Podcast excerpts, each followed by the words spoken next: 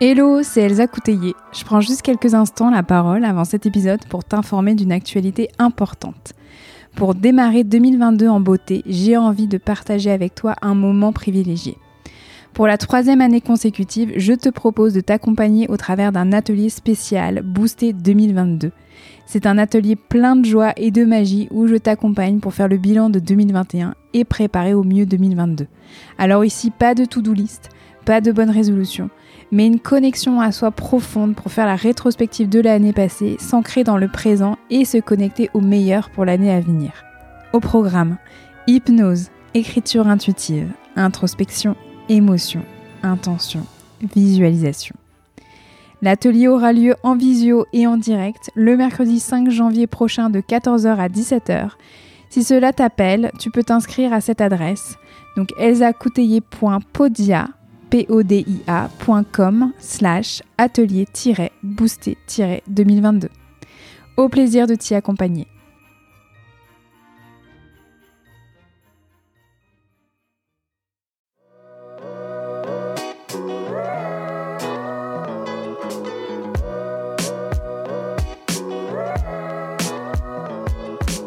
Bienvenue dans le podcast Accompagnante, le podcast des expertes de l'accompagnement et du changement. Je m'appelle Elsa Couteillé et je suis moi-même une accompagnante, une hypno, une hypnologue, praticienne en hypnose. Dans le podcast Accompagnante, vous trouverez un premier format d'épisode consacré totalement aux interviews d'expertes de l'accompagnement inspirantes. Je leur ai tendu un micro et je suis revenue avec elles sur leur pratique, leur parcours, leur vie, leur formation et sur tout ce qui les a amenées à être les accompagnantes qu'elles sont aujourd'hui. L'idée, c'est de faire entendre les voix d'expertes, de l'accompagnement et du changement pour qu'elles puissent à votre tour vous inspirer pour créer la pratique et la vie qui vous ressemblent. Dans Accompagnante, vous trouverez aussi un deuxième format où je prends la parole en solo pour revenir sur des thématiques plus précises concernant l'accompagnement, l'hypnose et le fait de devenir accompagnante justement et de construire son activité et sa pratique. Pour ne manquer aucun épisode d'accompagnante, je vous invite à vous abonner sur votre application de podcast préférée. Allez, c'est parti pour un nouvel épisode. Je vous souhaite une très belle écoute.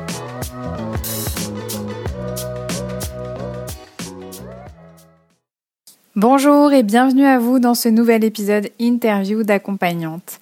Aujourd'hui, j'ai l'immense plaisir de vous présenter l'échange que j'ai eu il y a quelques semaines avec Chloé Elsener. Chloé est une consoeur accompagnante en hypnose que j'ai vue évoluer de loin et d'un peu plus près cette dernière année au fil de posts suivis sur Instagram et de messages privés. Avec Chloé, on s'est formé à l'Arche à peu près au même moment et on est devenu maman aussi à peu près au même moment. Et si j'ai voulu vous faire entendre la voix de Chloé aujourd'hui sur cet épisode, c'est que lorsque l'on parle de construction de pratique, je trouve que l'expérience de Chloé est très très parlante.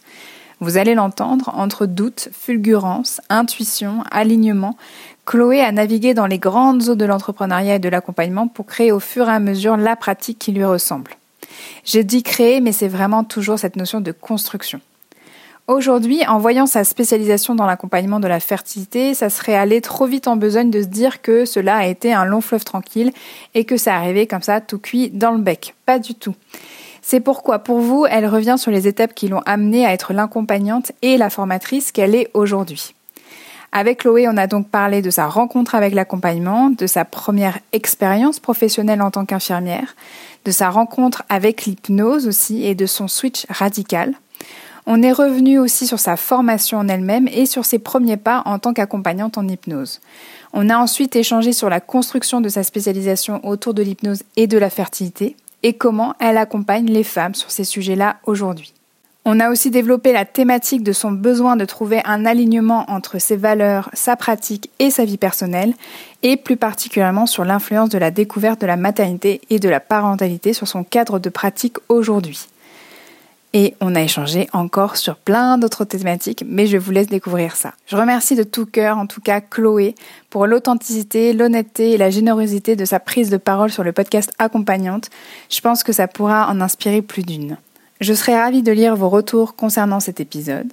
Et comme d'habitude, toutes les ressources mentionnées dans cet épisode sont à retrouver dans la section détails de l'épisode sur mon site internet elsacouteiller.com slash podcast ou directement dans la description de l'épisode dans votre application de podcast préférée.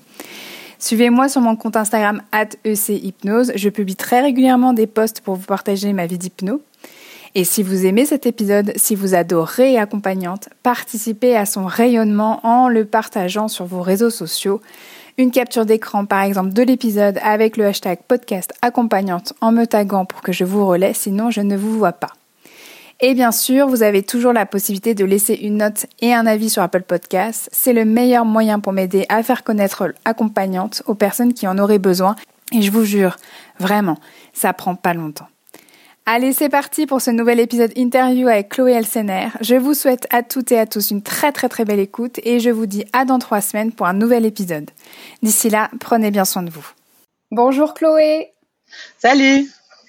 Bienvenue sur Accompagnante. Je suis très heureuse de te recevoir ici. Merci de prendre ce temps avec nous pour qu'on puisse euh, t'écouter, entendre tout ce que tu as à nous dire euh, concernant donc euh, ta pratique et surtout bah, toute la construction de ta pratique qui t'a permis d'arriver à être l'accompagnante que tu es aujourd'hui. Merci Chloé d'être là. Bah, merci à toi de, de me recevoir. je, suis, je suis hyper hyper heureuse et, et touchée de d'être euh, d'être là aujourd'hui et de pouvoir participer euh, à ton podcast que je suis depuis le départ, euh, le lancement de ton projet et, et voilà que, que j'aime beaucoup. Merci. Et donc, je vais tout de suite te repasser le micro parce qu'on va commencer par la question rituelle sur accompagnante. C'est cette fameuse question du qui es-tu, Chloé? Bah, euh, bah, Je m'appelle Chloé Elsener, euh, j'ai 31 ans. Euh, je vis euh, dans la banlieue lyonnaise avec euh, mon conjoint et ma fille Camille qui a un an et demi aujourd'hui.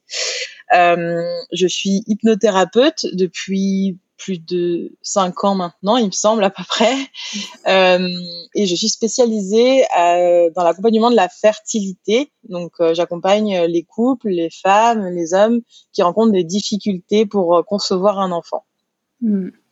Et ça fait partie d'une des raisons justement euh, du pourquoi j'ai eu envie de t'interviewer, c'est que euh, cette euh, spécialisation, elle est arrivée petit à petit pour toi et on va justement, comme on parle de construction de pratique, on va déblayer le terrain ensemble pour comprendre bah, comment comment tu as pu construire toi ta spécialisation.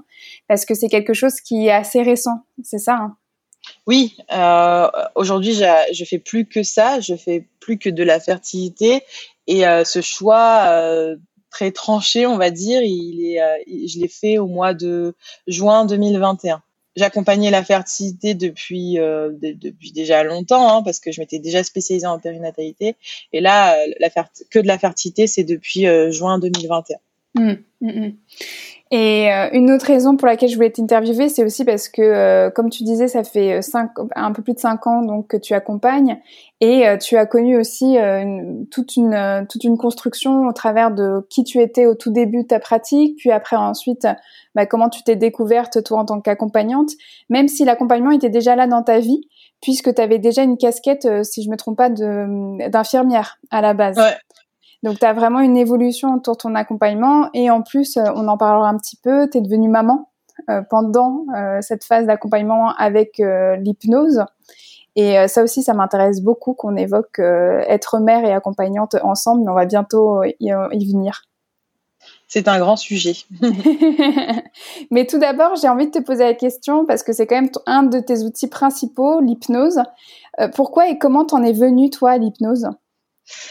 Euh, donc comme euh, comme tu l'as dit, moi j'ai j'ai un diplôme euh, d'infirmière. Donc bah j'ai toujours été forcément auprès de l'humain, très très près de l'humain. J'étais quatre ans, cinq ans infirmière. Avant, depuis que j'ai 18 ans, j'ai toujours travaillé dans, dans des structures, dans des maisons de retraite, en remplacement l'été. Puis après, je me suis, j'ai commencé ma formation d'infirmière. On le sait, hein, encore plus en ce moment, hein, le travail de soignant, c'est euh, c'est pas tous les jours simple, les conditions de travail, euh, le ouais, le rythme. Et puis moi, c'était surtout que j'avais l'impression de de pas prendre en charge euh, mes patients correctement. j'ai beaucoup accompagné les fins de vie et, et ça devenait hyper frustrant de pas pouvoir le faire comme moi je l'entendais et comme je le ressentais. à la maison, depuis que je, je suis petite, on a toujours pu demander de l'aide si on en avait besoin à quelqu'un d'extérieur, bah, que ce soit psychologue ou ou thérapeute euh, en tout genre. Euh, et puis euh, et puis hypnothérapeute aussi dans mes à partir de 15 ans j'étais accompagnée par une hypnothérapeute parce que je suis quand même quelqu'un de plutôt sensible. J'ai rencontré des difficultés des difficultés comme toute jeune adulte. Et et donc c'est à partir de là que j'ai connu l'hypnose euh, j'ai trouvé ça complètement dingue, complètement fou. Ça m'a vraiment beaucoup aidé aussi à, dans mon développement, à me sentir bien. Euh, j'étais quelqu'un de, de très très très stressé. Euh, là, je pense qu'il y a il y a 15 ans, j'aurais jamais été capable de faire ce que je suis en train de faire en ce moment là, de répondre à, à, à ton interview quand j'ai commencé à travailler comme infirmière, j'ai ma maman qui s'est qui s'est formée à l'hypnose, qui elle aussi était infirmière au départ, puis a travaillé dans l'industrie pharmaceutique. Et, euh, et donc euh, je, je, savais au fond de moi que c'était possible un jour que je change de voie et que je fasse autre chose. Et euh, ce jour est arrivé. un, mmh. un, matin, je me suis levée et je me suis dit non mais là c'est plus possible je, je suis plus alignée avec mes valeurs, je suis plus alignée avec euh, avec ce que je ressens au fond de moi. Je peux plus faire ce boulot, c'est pas possible. Il y a eu un, un gros stop net hmm. un matin comme ça. Et le même jour, euh, j'ai demandé une rupture conventionnelle. Euh, qui a été acceptée dans les semaines qui, qui, qui suivaient parce que de toute façon je n'aurais pas trop laissé le choix j'étais tellement déterminée et, euh, et euh, le quatre mois après j'étais j'étais en formation en formation, en mon premier jour de formation. Voilà. Ah ouais, alors bah, vraiment Le, le, le, le, quelque chose qui fait un switch radical, euh, quelque chose qui se déclenche euh, très rapidement. Là, on est vraiment sur une évolution euh, hyper rapide parce que en fait ça me fait forcément tilter avec une cliente que j'accompagne aujourd'hui qui ça fait un an et demi qu'elle prépare sa demande de rupture conventionnelle. Et là, j'entends que c'est possible en fait de demander le jour même, de se dire non mais en fait j'ai autre chose à vivre et hop, euh, je me mets en mode action et je vais voir mon responsable ou ma responsable et je lui demande en fait une rupture conventionnelle. C'est génial, c'est incroyable. C'est ça te vient d'où ça, cette, cette énergie, cette force d'action comme ça? Bah, je, je, je, sais pas d'où ça me vient, mais c'est vrai que j'ai réagi plutôt comme ça. Euh, enfin là, tu vois, c'était plus possible. Je pense que j'avais accumulé depuis quelques mois quand même euh, des, des, des, des, difficultés dans mon travail. Enfin, entre temps, bon, je, je donne pas tous les détails de mon parcours d'infirmière. Entre temps, j'avais changé de, de, lieu de travail et c'était encore pire qu'avant. Euh, du coup, là, j'ai eu, je pense, j'ai eu un trop plein. Et moi, je suis assez radicale, c'est-à-dire que quand c'est plus ok, c'est plus ok quoi. Hmm. Et, euh, et et puis bon, je pense qu'aussi j'avais la chance et la, et la, possibilité de me dire que c'était possible parce que à côté j'avais euh, j'avais euh, ma maman qui s'était installée elle depuis euh, depuis quelques années déjà et je la voyais épanouie travailler. Puis il y avait une petite dans son cabinet, il y avait une, une une petite pièce qui restait et puis elle m'avait dit tu sais si un jour tu veux faire autre chose euh, de l'hypnose ou quelque chose d'autre euh, tu tu tu as ta place ici donc je pense que je hmm. savais que j'avais ça qui m'attendait et, et, forcément bah ça ça aide aussi je me suis pas non plus lancée totalement dans l'inconnu même si bah forcément euh, c'était radical hein, ça c'est sûr je pense que même je suis rentrée le soir mon, mon conjoint il s'y attendait pas hein. Hein, hmm. Il, il m'a dit mais qu'est-ce qui s'est passé? Et, et, ça, je pense que quand on me connaît, on sait que je suis comme ça. Euh, quand je quand je peux quand je peux plus, je peux plus quoi. C'est je, hmm. je, je, sais, je pense que je suis capable de dire ça. Je le sais depuis que je suis peut-être ou peut-être en ayant travaillé sur moi, hein, des, comme ça a commencé tôt. Euh, quand c'est quand je peux plus, je peux plus. J'avais atteint mes limites quoi. Ouais, et, euh, et, donc c'est ce qui a fait que ben ben du jour au lendemain voilà et puis c'était tellement fort et puissant que je pense que là, à partir de là, euh, enfin, on pouvait plus m'arrêter de toute façon. Et d'ailleurs, quand mmh. j'ai euh, quand j'ai décidé de faire infirmière, euh, je me souviens, j'étais en maison de retraite, je travaillais l'été et je savais pas trop ce que j'allais faire de ma vie. Le lycée, c'était pas trop mon truc. Et puis un jour, j'étais en train de travailler donc en maison de retraite à 18 ans. C'est pas la chose la plus simple qui peut arriver. Et je me suis dit, je voyais les infirmières travailler, et je sais pas. Je me suis dit, c'est ça que je veux faire. Je suis rentrée à la mmh. maison et j'ai dit à mes parents, ça y est, j'ai trouvé, je veux faire ça. Alors mes parents, ma mère qui avait été infirmière et mon père qui savait ce que c'était, ils m'ont dit bah c'est pas t'es sûr mais c'est pas c'est pas c'est pas c'est difficile et tout. Non non, c'est bon, je veux faire ça et j'étais même pas sûre d'avoir mon bac et quand j'ai su ce que je voulais faire, bah j'ai eu mon bac et mon concours d'infirmière euh, du premier coup. Donc euh, hmm. voilà, je pense que j'ai un peu c'est vrai que ça c'est des choses euh, enfin c'est c'est là quoi. ouais, ouais, ouais, on sent une force d'alignement qui qui, euh, qui qui peut éclore très vite quoi. Donc c'est beau, c'est super quoi. Et ce qui est intéressant, c'est que ça ça anticipe un peu une question que je voulais te poser au sujet justement de bah, tu précises que bah, ta maman est infirmière, enfin, et qu'après elle a, elle a du coup euh, suivi cette formation euh, donc en hypnose et elle, s'est installée dans son cabinet donc pour recevoir en hypnose.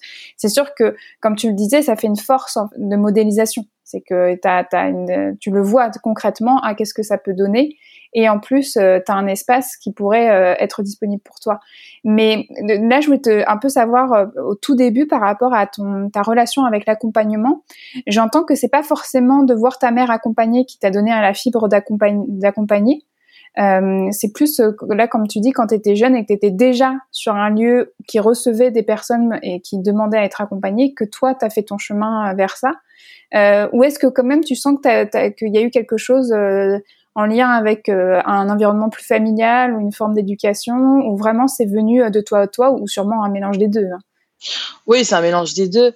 Après, moi, je, je me pose énormément de questions, tout le temps, tout le temps, tout le temps. C'est parfois hyper euh, c'est parfois, j'allais dire, c'est chiant. On peut, je sais pas si on peut parler comme ça. je me reprends.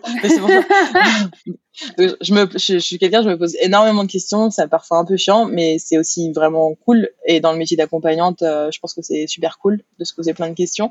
Et, euh, et du coup, bah, déjà quand j'étais infirmière, euh, je voyais le fonctionnement tu vois le fonctionnement des, équipes, euh, le, les relations entre euh, entre les membres de l'équipe, le relation comment chacun réagissait parce qu'on était quand même face à des personnes âgées qui souvent étaient en fin de vie et comment chacun euh, réagissait face à la mort. Enfin, c'était vraiment des choses. Me dis pourquoi cette personne elle réagit comme ça et pourquoi mon autre collègue elle réagit totalement à l'opposé. Qu'est-ce qui fait que, déjà à, ce moment-là je me posais beaucoup de questions et et en fait j'ai commencé à comprendre que chacun avait ça peut paraître bateau mais là je l'ai vraiment compris et que chacun a son histoire, chacun a, sa, manière de voir les choses, et c'est ce qui fait qu'on réagit différemment face à face à, plein d'expériences. Et euh, et du coup, je, et du coup, je, je, pense que ça, ça, part, ça partait de là, d'avoir euh, envie d'accompagner et de comprendre ce qui fait que qu'on on réagit pas de la même manière face à, à, une expérience donnée. Euh, et puis, et puis aussi parce que parce que moi j'ai pas de j'ai pas de difficulté à être avec l'autre euh, de manière euh, intime on va dire hmm. euh, et ça je pense que c'est mon peut-être que c'était déjà là mais déjà en tant qu'infirmière c'est ça t'es vraiment là Enfin, je veux dire, quand tu accompagnes quelqu'un euh, qui est en train de mourir, tu es là. Quand tu accompagnes quelqu'un, quand tu aides quelqu'un qui est plus capable de le faire, à, à, à prendre soin de, de lui, à faire sa toilette, à, voilà, t'es es, déjà dans une dans, dans la bulle d'intimité la plus proxémique mm. et euh, et, euh, et ça et ça je pense que c'est c'est hyper précieux. Oui, bah on sent que euh, très vite tu as eu la fibre quoi, enfin c'est quelque chose qui t'a touché en tout cas. Moi je sens qu'il y a une sensibilité pour pour ça. Et puis de de, de vouloir euh, d'avoir cette proximité avec l'autre, c'est avoir aussi envie de lui apporter dans vraiment ce dont il a besoin dans les détails. C'est aller vers le rejoindre, rejoindre l'autre et, et, essayer de le comprendre parce que je pense qu'on peut pas toujours tout comprendre mais euh, mais du coup essayer de lui apporter ce dont il a besoin euh, en détail quoi euh, pas pas être dans quelque chose de global mmh. dans dans l'accompagnement déjà quand j'étais infirmière et puis après euh, je pense qu'il y a eu l'outil d'hypnose parce que c'était quelque chose qui, que je trouvais complètement fou et, et, comme expérience à vie, je trouve ça dingue et, et, et, et j'avais, euh, je me disais que je savais que c'était possible d'accompagner avec l'hypnose, d'en faire son métier et tout. Et je pense que ces deux choses qui se sont euh, rejoints, et ben ça a fait que bah, je décide de me former en hypnose pour euh, pour pour accompagner. Et on va bientôt en parler, hein, justement, comment comment s'est déroulée ta formation. Mais juste avant ça, il y, a quand même quelque chose, moi, qui me qui me saute aux oreilles, si je peux m'exprimer comme ça, et que j'avais pas capté au moment où on avait échangé toutes les deux. Euh, tu es quand même dans un rapport à l'accompagnement depuis que tu es vraiment toute jeune, parce que même avant ton bac, choisir d'avoir un, un, travail dans une maison de retraite, c'est quand même particulier. C'est un choix qui est pas si euh, courant que ça. C'est pas du tout anodin. En plus, comme tu dis, tu as un contact avec des personnes euh, qui sont en fin de vie, hein, vraiment en fin fin fin de vie, que tu as, déjà eu en fait un contact avec la mort très très jeune, euh, dans une société où euh, c'est complètement un thème qui est banni qui est totalement universel mais qui est tabou. enfin moi je trouve que ça ça ça, ça mérite d'être souligné dans notre échange que dès, dès, ton plus jeune âge, c'était quelque chose qui, qui était fort en fait chez toi, ces grandes thématiques. Oui, oui, oui, c'est vrai quand, quand on le redit comme ça et quand je m'entends le dire, je cherchais un, un boulot d'été et puis on m'a proposé, euh, on m'a dit bah là ils cherchent euh, des, des, employés euh, pour l'été, des remplaçantes, des jeunes dans cette maison de retraite. Donc bah, je suis allée passer une journée pour voir ce que c'était parce que sincèrement je savais pas exactement ce que c'était même si j'imaginais. Et là je pense que la directrice elle m'a emmenée dans la chambre de la de la de la dame qui, qui, était, qui a rencontré le plus de difficultés. Elle elle avait un Alzheimer euh, bien bien avancé, euh, ce qu'on montre pas, hein, ce qu'on voit pas quand on connaît pas, quand on n'est pas dedans. Et en fait, je me suis dit mais euh, mais c'est fou, enfin c'est fou de pouvoir aller aider euh, et accompagner des personnes qui, qui, en ont tellement besoin, qui ont tellement, qui sont plus capables de le faire elles-mêmes. Et en fait, ça m'a pas du tout fait peur. Je pense qu'elle a voulu me faire peur pour me tester. Ça m'a pas du tout fait peur, au contraire. Et euh, une semaine après, ben j'ai commencé à, j'ai commencé à bosser dans cette maison de retraite. Et, euh, et en fait, enfin, t'as 18 ans et tu te retrouves euh, à, à, faire des toilettes à 6 heures du mat à des personnes âgées. Donc, si tu veux, t'as, t'as c'est ce que je disais tout à l'heure, t'es, t'es au plus proche de l'intimité, quoi. C'est des personnes qui savent, qui, qui ont, qui, qui, plus aux toilettes seules, c'est des personnes qui sont plus capables de se laver seules, et tu, tu, laves des corps de personnes âgées, euh, ben c'est, c'est très particulier. Mais moi, ça m'a jamais, ça m'a jamais rebuté, ou j'imagine que ça peut être difficile pour certains, mais au contraire, pouvoir prendre soin de, de, personnes euh, de cette manière-là, c'était c'était hyper fort pour moi. Et puis j'ai mmh. recommencé l'été d'après, et puis bah, après la suite, euh, comme je l'ai raconté tout à l'heure. Mmh. Donc euh, déjà là, c'était accompagné, tu vois. C'était, je pense que là, c'est on est au, au, à la chose au, au, niveau le plus pur de l'accompagnement, je pense, quand tu mmh. fais ça, tu vois. Merci déjà pour ce premier partage, hein, c'est hyper intéressant. En tout cas, moi, ça me touche beaucoup. Et on va venir à ta formation justement, et je voulais savoir comment euh, s'était déroulée euh, ta formation en hypnose. Quel a été ton, je sais pas, ton ressenti général? Est-ce que as, encore aujourd'hui, tu as un bon souvenir ou un mauvais souvenir qui te reste? Qu'est-ce que tu veux nous dire toi de ta formation? Euh, alors moi, le, le, premier jour de ma formation, ça a été une, je m'attendais pas à ça, ça a été une révélation. Genre, je pense que c'est la, c'est une des premières fois de ma vie où je me suis sentie autant à ma place. C'est, mm. c'est eu un truc de fou. Je me, je me revois, hein, c'est, c'était il y a cinq ans et j'ai l'impression que c'était il y a mille ans, mais en même temps, c'est très clair, très très mm. clair dans ma tête. Je me suis dit, waouh, c'est fou. Et genre, les, moi, l'école, ça me saoulait. Euh, le, franchement, j'étais, j'ai m'ennuyais vraiment beaucoup à l'école. Et là, j'étais assise à une chaise derrière une table, chose que je détestais d'habitude. Et en fait, j'étais en train de kiffer totalement, quoi, ce qu'on était en train de me dire. C'était, c'était hmm. fou, c'était fou. Et, euh, et du coup, ma première partie de formation, ça s'est passé comme ça. Ça a été, euh, du coup, ça s'est super bien passé. Bon, j'étais quand même très stressée j'avais du mal à, parce que bon quand on est en formation on, nous regarde on nous observe on est observé. Bon ça c'était très difficile pour moi mais bon je pense que pour la plupart des gens c'est difficile. Il y avait ça qui était difficile mais en même temps je, je surfais sur le sur pendant toute ma première partie de formation j'ai surfé quoi. C'était euh, c'était j'avais des enfin, j'avais de très bons retours euh, c'était c'était top.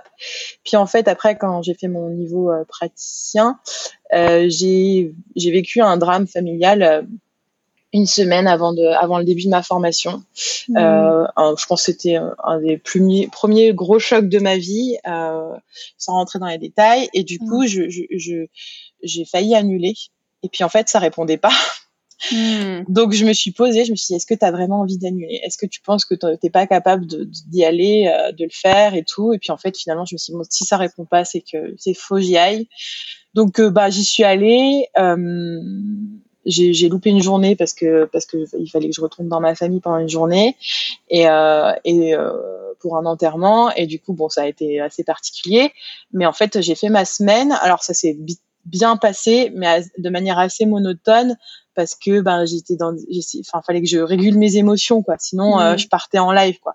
Donc voilà ça s'est très bien passé cette première semaine de praticien mais assez monotone par rapport à d'habitude. Et après, je crois que deux semaines après ou un mois après, je rentrais en, pour, pour euh, dans ma dernière semaine de praticien. Et là, par contre, ça a été, euh, je pense que j'ai un peu, un peu décompensé tout ce que j'avais retenu. Euh, forcément, enfin déjà, en plus la dernière semaine de praticien, c'est hyper intense émotionnellement. On fait plein de, on travaille sur des, sur des choses émotionnelles, personnelles aussi qui sont, qui sont assez profondes et intenses. Enfin, ça remue. Ils font, voilà, c'est un, c'est un, un, moment important. Et, et du coup, bah là, ça c'est beaucoup plus difficile. Et, euh, et puis, euh, puis je pense que j'avais acquis aussi un peu une sorte de, de surconfiance parce que ça marchait tellement bien que, que j'avais, je pense que je me suis, enfin, voilà, j'ai pas, voilà, tout ça mélangé a fait que cette dernière semaine, ça a été un peu chaotique. Et en fait, le dernier jour, euh, en fait, ils m'ont pas validé. Donc là, ça a été ah. un choc, mais euh, laisse tomber, c'était, c'était, je me suis pris un truc dans la tronche, mais, mais je pense qu'ils ont bien fait finalement parce que, parce que, bah, parce que, euh, parce que ils ont compris que j'étais capable de faire tellement mieux. Enfin, c'est ce qu'ils m'ont dit et c'est ce que je, ce que je ressens aujourd'hui avec du recul. Mais après, j'ai pas dû refaire toute la semaine. J'ai fait trois, trois jours de stage. Euh, trois jours de stage euh, en plus euh, et puis et puis ça s'est et puis là ça s'est passé c'était c'était magnifique et ça s'est super bien passé ça s'est trop bien fini hmm. c'était top j'avais j'ai vraiment géré j'ai vraiment voilà et donc au moins j'ai été certifiée j'ai j'ai eu la sensation d'être vraiment certifiée et d'être certifiée sur un, un, point très positif à la fin alors que alors que si je l'avais été à la toute à la toute fin ça aurait pas été ça aurait pas été génial et en plus, ils, savaient que j'allais m'installer. Euh, oui, voilà, que c'était un projet concret. Ouais, c'était un projet très concret. Mon cabinet m'attendait, ils le savaient, et je pense que, enfin, c'est rassurant de savoir que qu'on certifie aussi euh, vraiment des gens. Euh, enfin voilà, enfin voilà, il y avait une sorte d'honnêteté de leur part, et, euh, et, je trouve ça génial. Et euh, et du coup, ben voilà, moi moi j'ai eu la, la sensation d'être certifiée par et que je le pas qu'ils m'aient donné ma certification et de, l'avoir mérité. Et, euh, et de leur côté, ils ont respecté quand même le fait que après j'allais quand même accompagner des personnes et que fallait que ça se passe, fallait que ça soit sûr quoi. Et donc ces trois jours de stage, en plus, ils ont été, euh, enfin ça, ça a mis un, ça m'a ça m'a donné une confiance que j'aurais pas eu euh, à la fin de, de, du praticien normal. Mmh. Donc donc voilà, j'ai un très bon souvenir du début mais c'est vrai que cette fin-là, aujourd'hui, je suis capable d'en parler et de le dire et de l'assumer parce que c'est pas forcément facile. Tu vois, je me suis dit, est-ce que j'en parle, est-ce que j'en parle pas? Parce que mmh, euh, mmh. parce que ben parce que c'est pas simple de dire qu'on n'a pas été certifié à la fin de sa mmh. formation de praticien mais en même temps je me dis c'est important et et puis euh, puis voilà je suis plutôt honnête et euh, et c'est aussi parfois de dire que ça se passe pas toujours comme on a prévu que la vie elle fait que c'est pas si simple que ça qu'on rencontre des difficultés personnelles des des obstacles mais que ça finit quand même bien si si si si on en a vraiment envie quoi oui, et puis je trouve c'est euh, crucial même que tu en parles euh, avec euh, cette honnêteté-là parce que c'est une possibilité euh, qui, qui, existe et heureusement, comme tu disais, parce que ça vient soutenir la qualité euh, de, de, la certification. Ça vient promettre que quand tu recevras, bah là, tu pourras recevoir en toute sécurité et tu as fait ce chemin vers ça. C'est-à-dire qu'ils t'ont mis une alerte, tu as réussi à, à, la prendre en compte et à pas lâcher le projet et en plus euh, à arriver à pouvoir vraiment incarner les attendus euh, finalement qui te permettaient ensuite euh, d'avoir cette belle certification.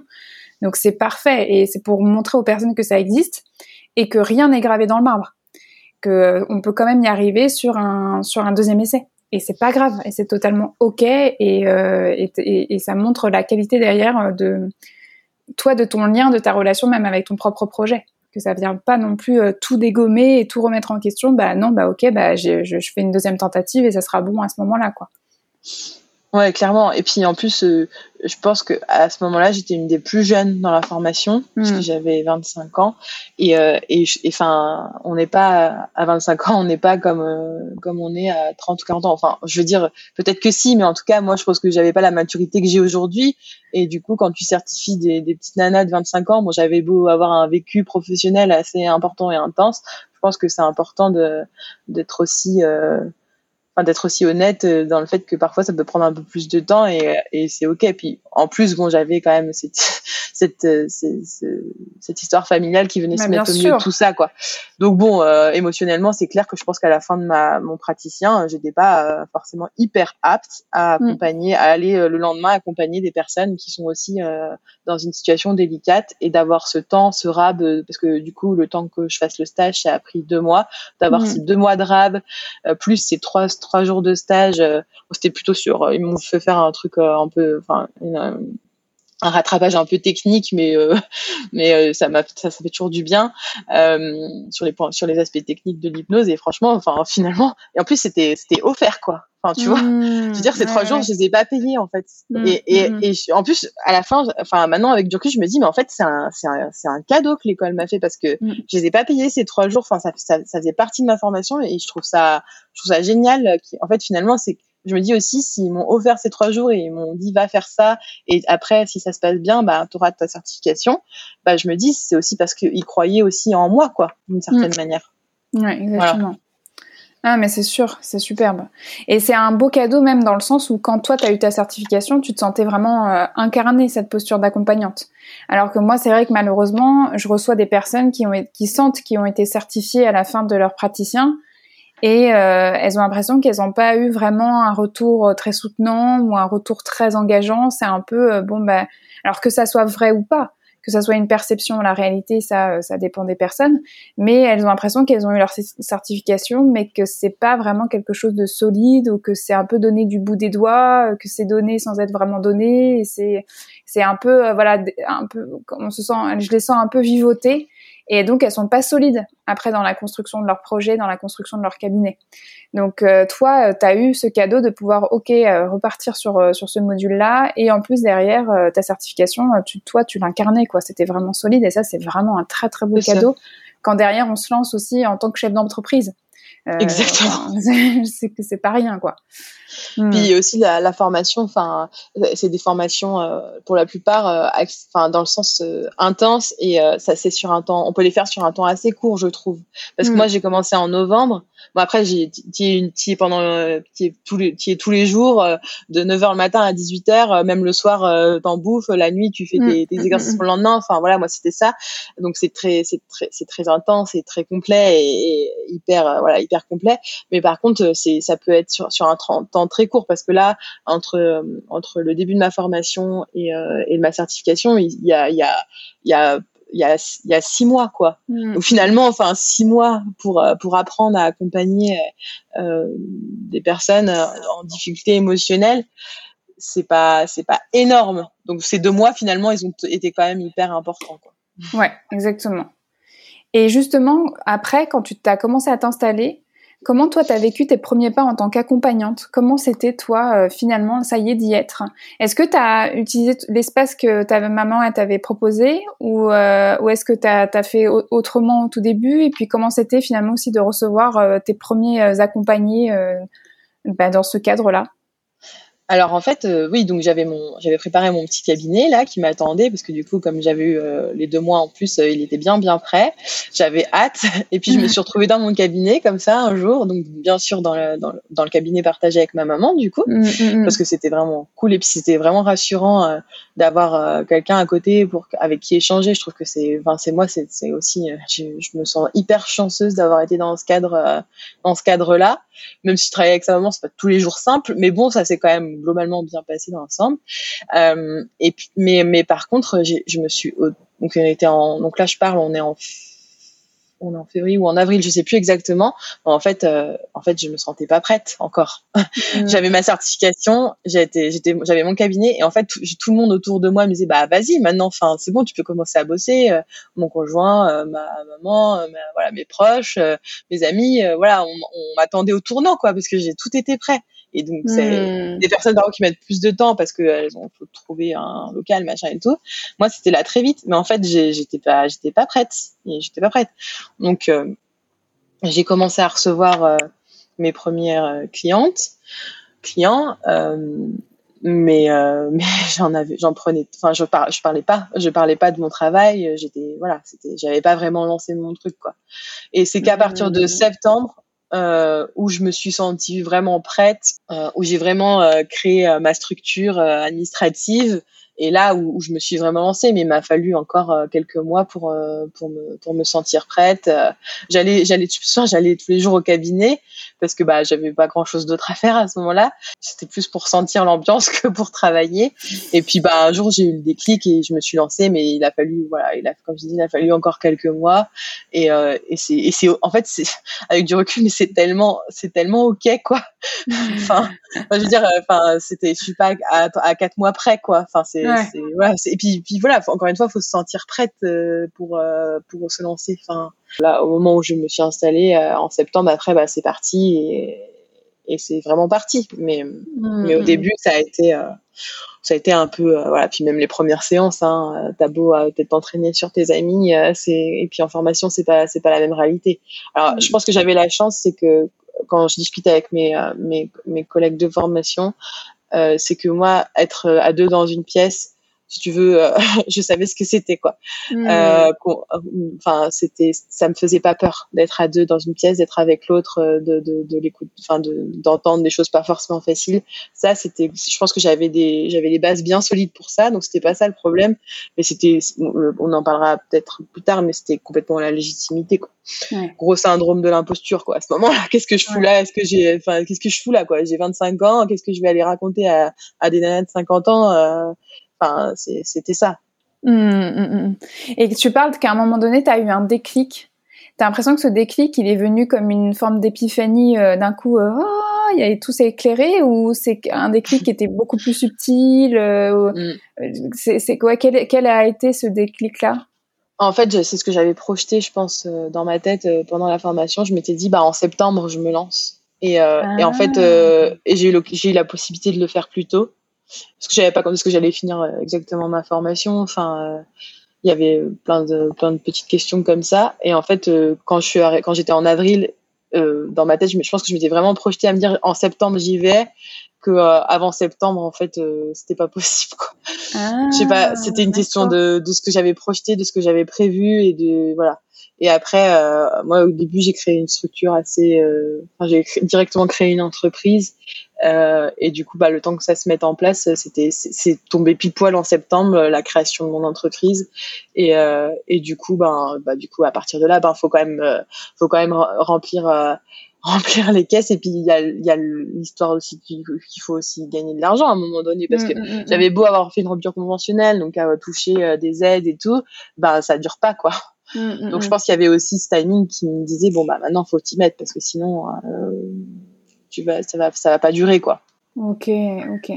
Mais c'est intéressant, c'est comme s'il y avait déjà eu une préparation euh, toi intuitive ou de toute manière c'était trop tôt. Il y avait quelque chose en toi qui n'était pas forcément prêt, mais de toute manière euh, ça allait être prêt, mais en septembre. Il y avait cette date, ce jalon de toute manière qui était qui était là et qui t'attendait. Ouais.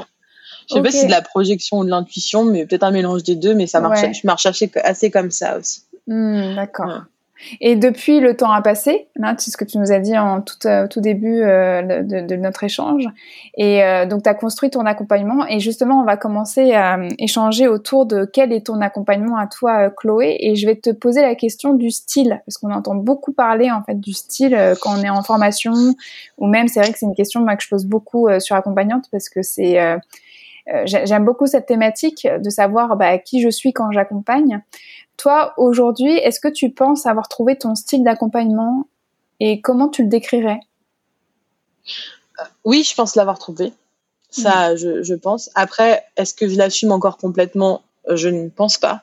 Je pense que mm. j'ai encore de la marge de manœuvre. Alors, je le décris comme... ce qui me vient comme mot, c'est authentique c'est-à-dire que j'essaye d'être la plus authentique possible et la plus honnête possible avec euh, avec euh, avec les personnes que j'accompagne. Et puis c'est ça que j'ai du mal à, à assumer parfois. Euh, je suis assez intuitive hmm. dans mon accompagnement. Et euh, et il y a un peu une, une mauvaise image parfois de, de ça parce qu'en en formation on nous apprend beaucoup à faire attention, à à, à pas projeter, euh, on nous le dit beaucoup et euh, et c'est normal, bien sûr que c'est normal, et bien sûr qu'il faut apprendre à à partir de l'autre et tout. Et donc j'ai eu du mal à à, à me faire confiance sur mes ressentis. Euh, mm. Aujourd'hui aujourd'hui je le fais, et ça marche hyper bien. Euh, je pense qu'au début, par contre, faut pas, faut pas trop aller là-dedans parce que parce que c'est parce que ça peut être dangereux. On va pas rentrer dans l'histoire de transfert contre transfert, tout ça.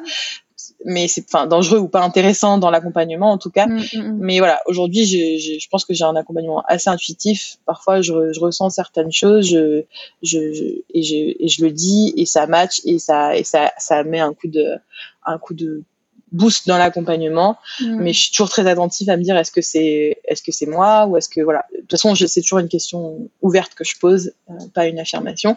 Mais mm. euh, mais j'ai un accompagnement je pense authentique euh, honnête et, et, et très intuitif. En tout cas c'est ce que me renvoie aussi mes clients hein, c'est voilà. Bon bien sûr la bienveillance mais c'est un mot un peu un peu commun qu'on entend beaucoup. Et puis et puis aussi moi je veux que mon, cabinet ça soit une safe place quoi comme on dit aujourd'hui c'est que c'est que peut je peux je, je peux tout entendre Hmm. moi, je pars du principe que je peux tout entendre et, et qu'on peut tout me dire à cet endroit-là et que c'est safe et que ça sortira pas. Ça, c'est un truc pour moi hyper important et je pense que c'est euh, c'est le secret professionnel qu'on nous a rabâché à l'école d'infirmière. C'est-à-dire que je voilà, rien ne sort du cabinet et je, hmm. et je l'intègre et je l'intègre et je le et je le porte et je pense que ça se ressent. Hmm. Ok, ok. Et euh, justement, on va arriver aussi à la question de la spécialisation. Euh, parce que je crois que c'est euh, vraiment une thématique qui intéresse beaucoup les personnes qui écoutent accompagnantes, parce que c'est une question qu'on me pose beaucoup, soit d'un point de vue marketing ou soit d'un point de vue de la construction de sa propre pratique. C'est vrai que c'est une question qui, qui, revient dans le sens où est-ce qu'il faut se spécialiser, est-ce que comment on fait pour se spécialiser, comment on fait pour choisir sa spécialisation? Euh, et j'avais envie d'échanger avec, avec toi là-dessus justement pour savoir comment toi tu es arrivé à te spécialiser sur la thématique de la fertilité justement. Peux-tu nous raconter par quelles étapes tu es passé pour concrétiser euh, ton envie? Et est-ce que ça a été un long fleuve tranquille euh, ou pas du tout Alors déjà pas du tout, pas du tout, du tout, du tout. Euh, après moi c'est toujours très mouvementé. Hein. Généralement ma vie en général et, et du coup mon, bah, mon, entreprise aussi. Enfin en tout cas ce que j'entreprends. Euh, alors alors du coup il y a, y a, plusieurs questions dans ta question. Mmh. Donc je pense pas qu'il faille se spécialiser forcément. Je, je pense mmh. pas c'est c'est une option je pense pas mais surtout au début faut pas chercher euh, moi je, je je pense à part si vraiment on fait le métier d'accompagnante pour une spécialité qu'on a déjà euh, je sais pas par exemple quelqu'un qui a travaillé avec les enfants pendant des années qui connaît très très bien le sujet blablabla bla, bla, bla, euh, et qui qui fait euh, qui fait une formation d'accompagnante pour se spécialiser avec les enfants dans le départ, je pense que mm. oui, là, c'est différent. Mais euh, mais quand on sait pas trop quoi faire au départ, oh, c'est génial de faire du général parce que du coup, ça permet de voir ce que tu veux pas faire. Moi, au début, je, te disais facilement ce que je voulais pas faire plutôt que ce que je voulais faire. Hein. Il y a cinq ans, mm. j'aurais jamais imaginé euh, en être là aujourd'hui, la fertilité. Mais je, mais après, maintenant, j'ai compris d'où ça sortait parce que j'ai réfléchi et qu'on m'a posé plusieurs fois la question. Mais, euh, mais là, il y a, sinon, je sais pas comment dire ou pourquoi j'en suis arrivée là, quoi. Enfin, voilà. Mais euh, et puis mais, mais bon c'est vrai que c'est au fur et à mesure moi je me suis fait euh, je me suis fait beaucoup accompagner. J'ai pas mal investi hein, dans un accompagnement de développement d'activité. Donc je me suis vite prise au jeu du développement d'activité. C'est c'est quelque chose qui m'a qui m'a plu dès le départ même si c'est pas forcément facile de parler de, de marketing et de développement d'activité quand on n'a pas euh, la formation de base tu vois ce que je veux dire? Mmh. mais mais par contre ça m'a ça m'amuse ça m'amuse de me dire que que, que mon, mon, entreprise elle va prendre plus d'ampleur. Ça m'amuse de voilà c'est quelque chose qui était que j'ai découvert euh, en même temps que j'ai découvert euh, le métier d'accompagnante. J'ai découvert le, le métier de de, de de, savoir développer une entreprise. Et, euh, et et je pense que c'est ce qui fait aussi que j'en suis là aujourd'hui parce que je suis très fière de là où je suis aujourd'hui. C'est que c'est que j'ai pris goût à ce à cette à cette part de à, cette part de, du travail quoi parce que enfin mm. ça fait pas c'est ça fait carrément partie euh, du métier d'accompagnante et, euh, et du coup dès le départ je me suis vachement euh, renseignée j'ai j'ai fait des formations des petites formations hein, et je me suis fait je me suis fait accompagner aussi par des personnes qui dont c'est le métier et qui qui, qui savent ce que c'est et donc très très tôt dans bah, dès le début de ma pratique en fait je pense et donc j'entendais beaucoup que c'était bien de se spécialiser, que c'était intéressant, que ça permettait vraiment euh, euh de développer euh, son, son business. C'était aussi un moyen d'accompagner euh, ce qu'on voulait vraiment.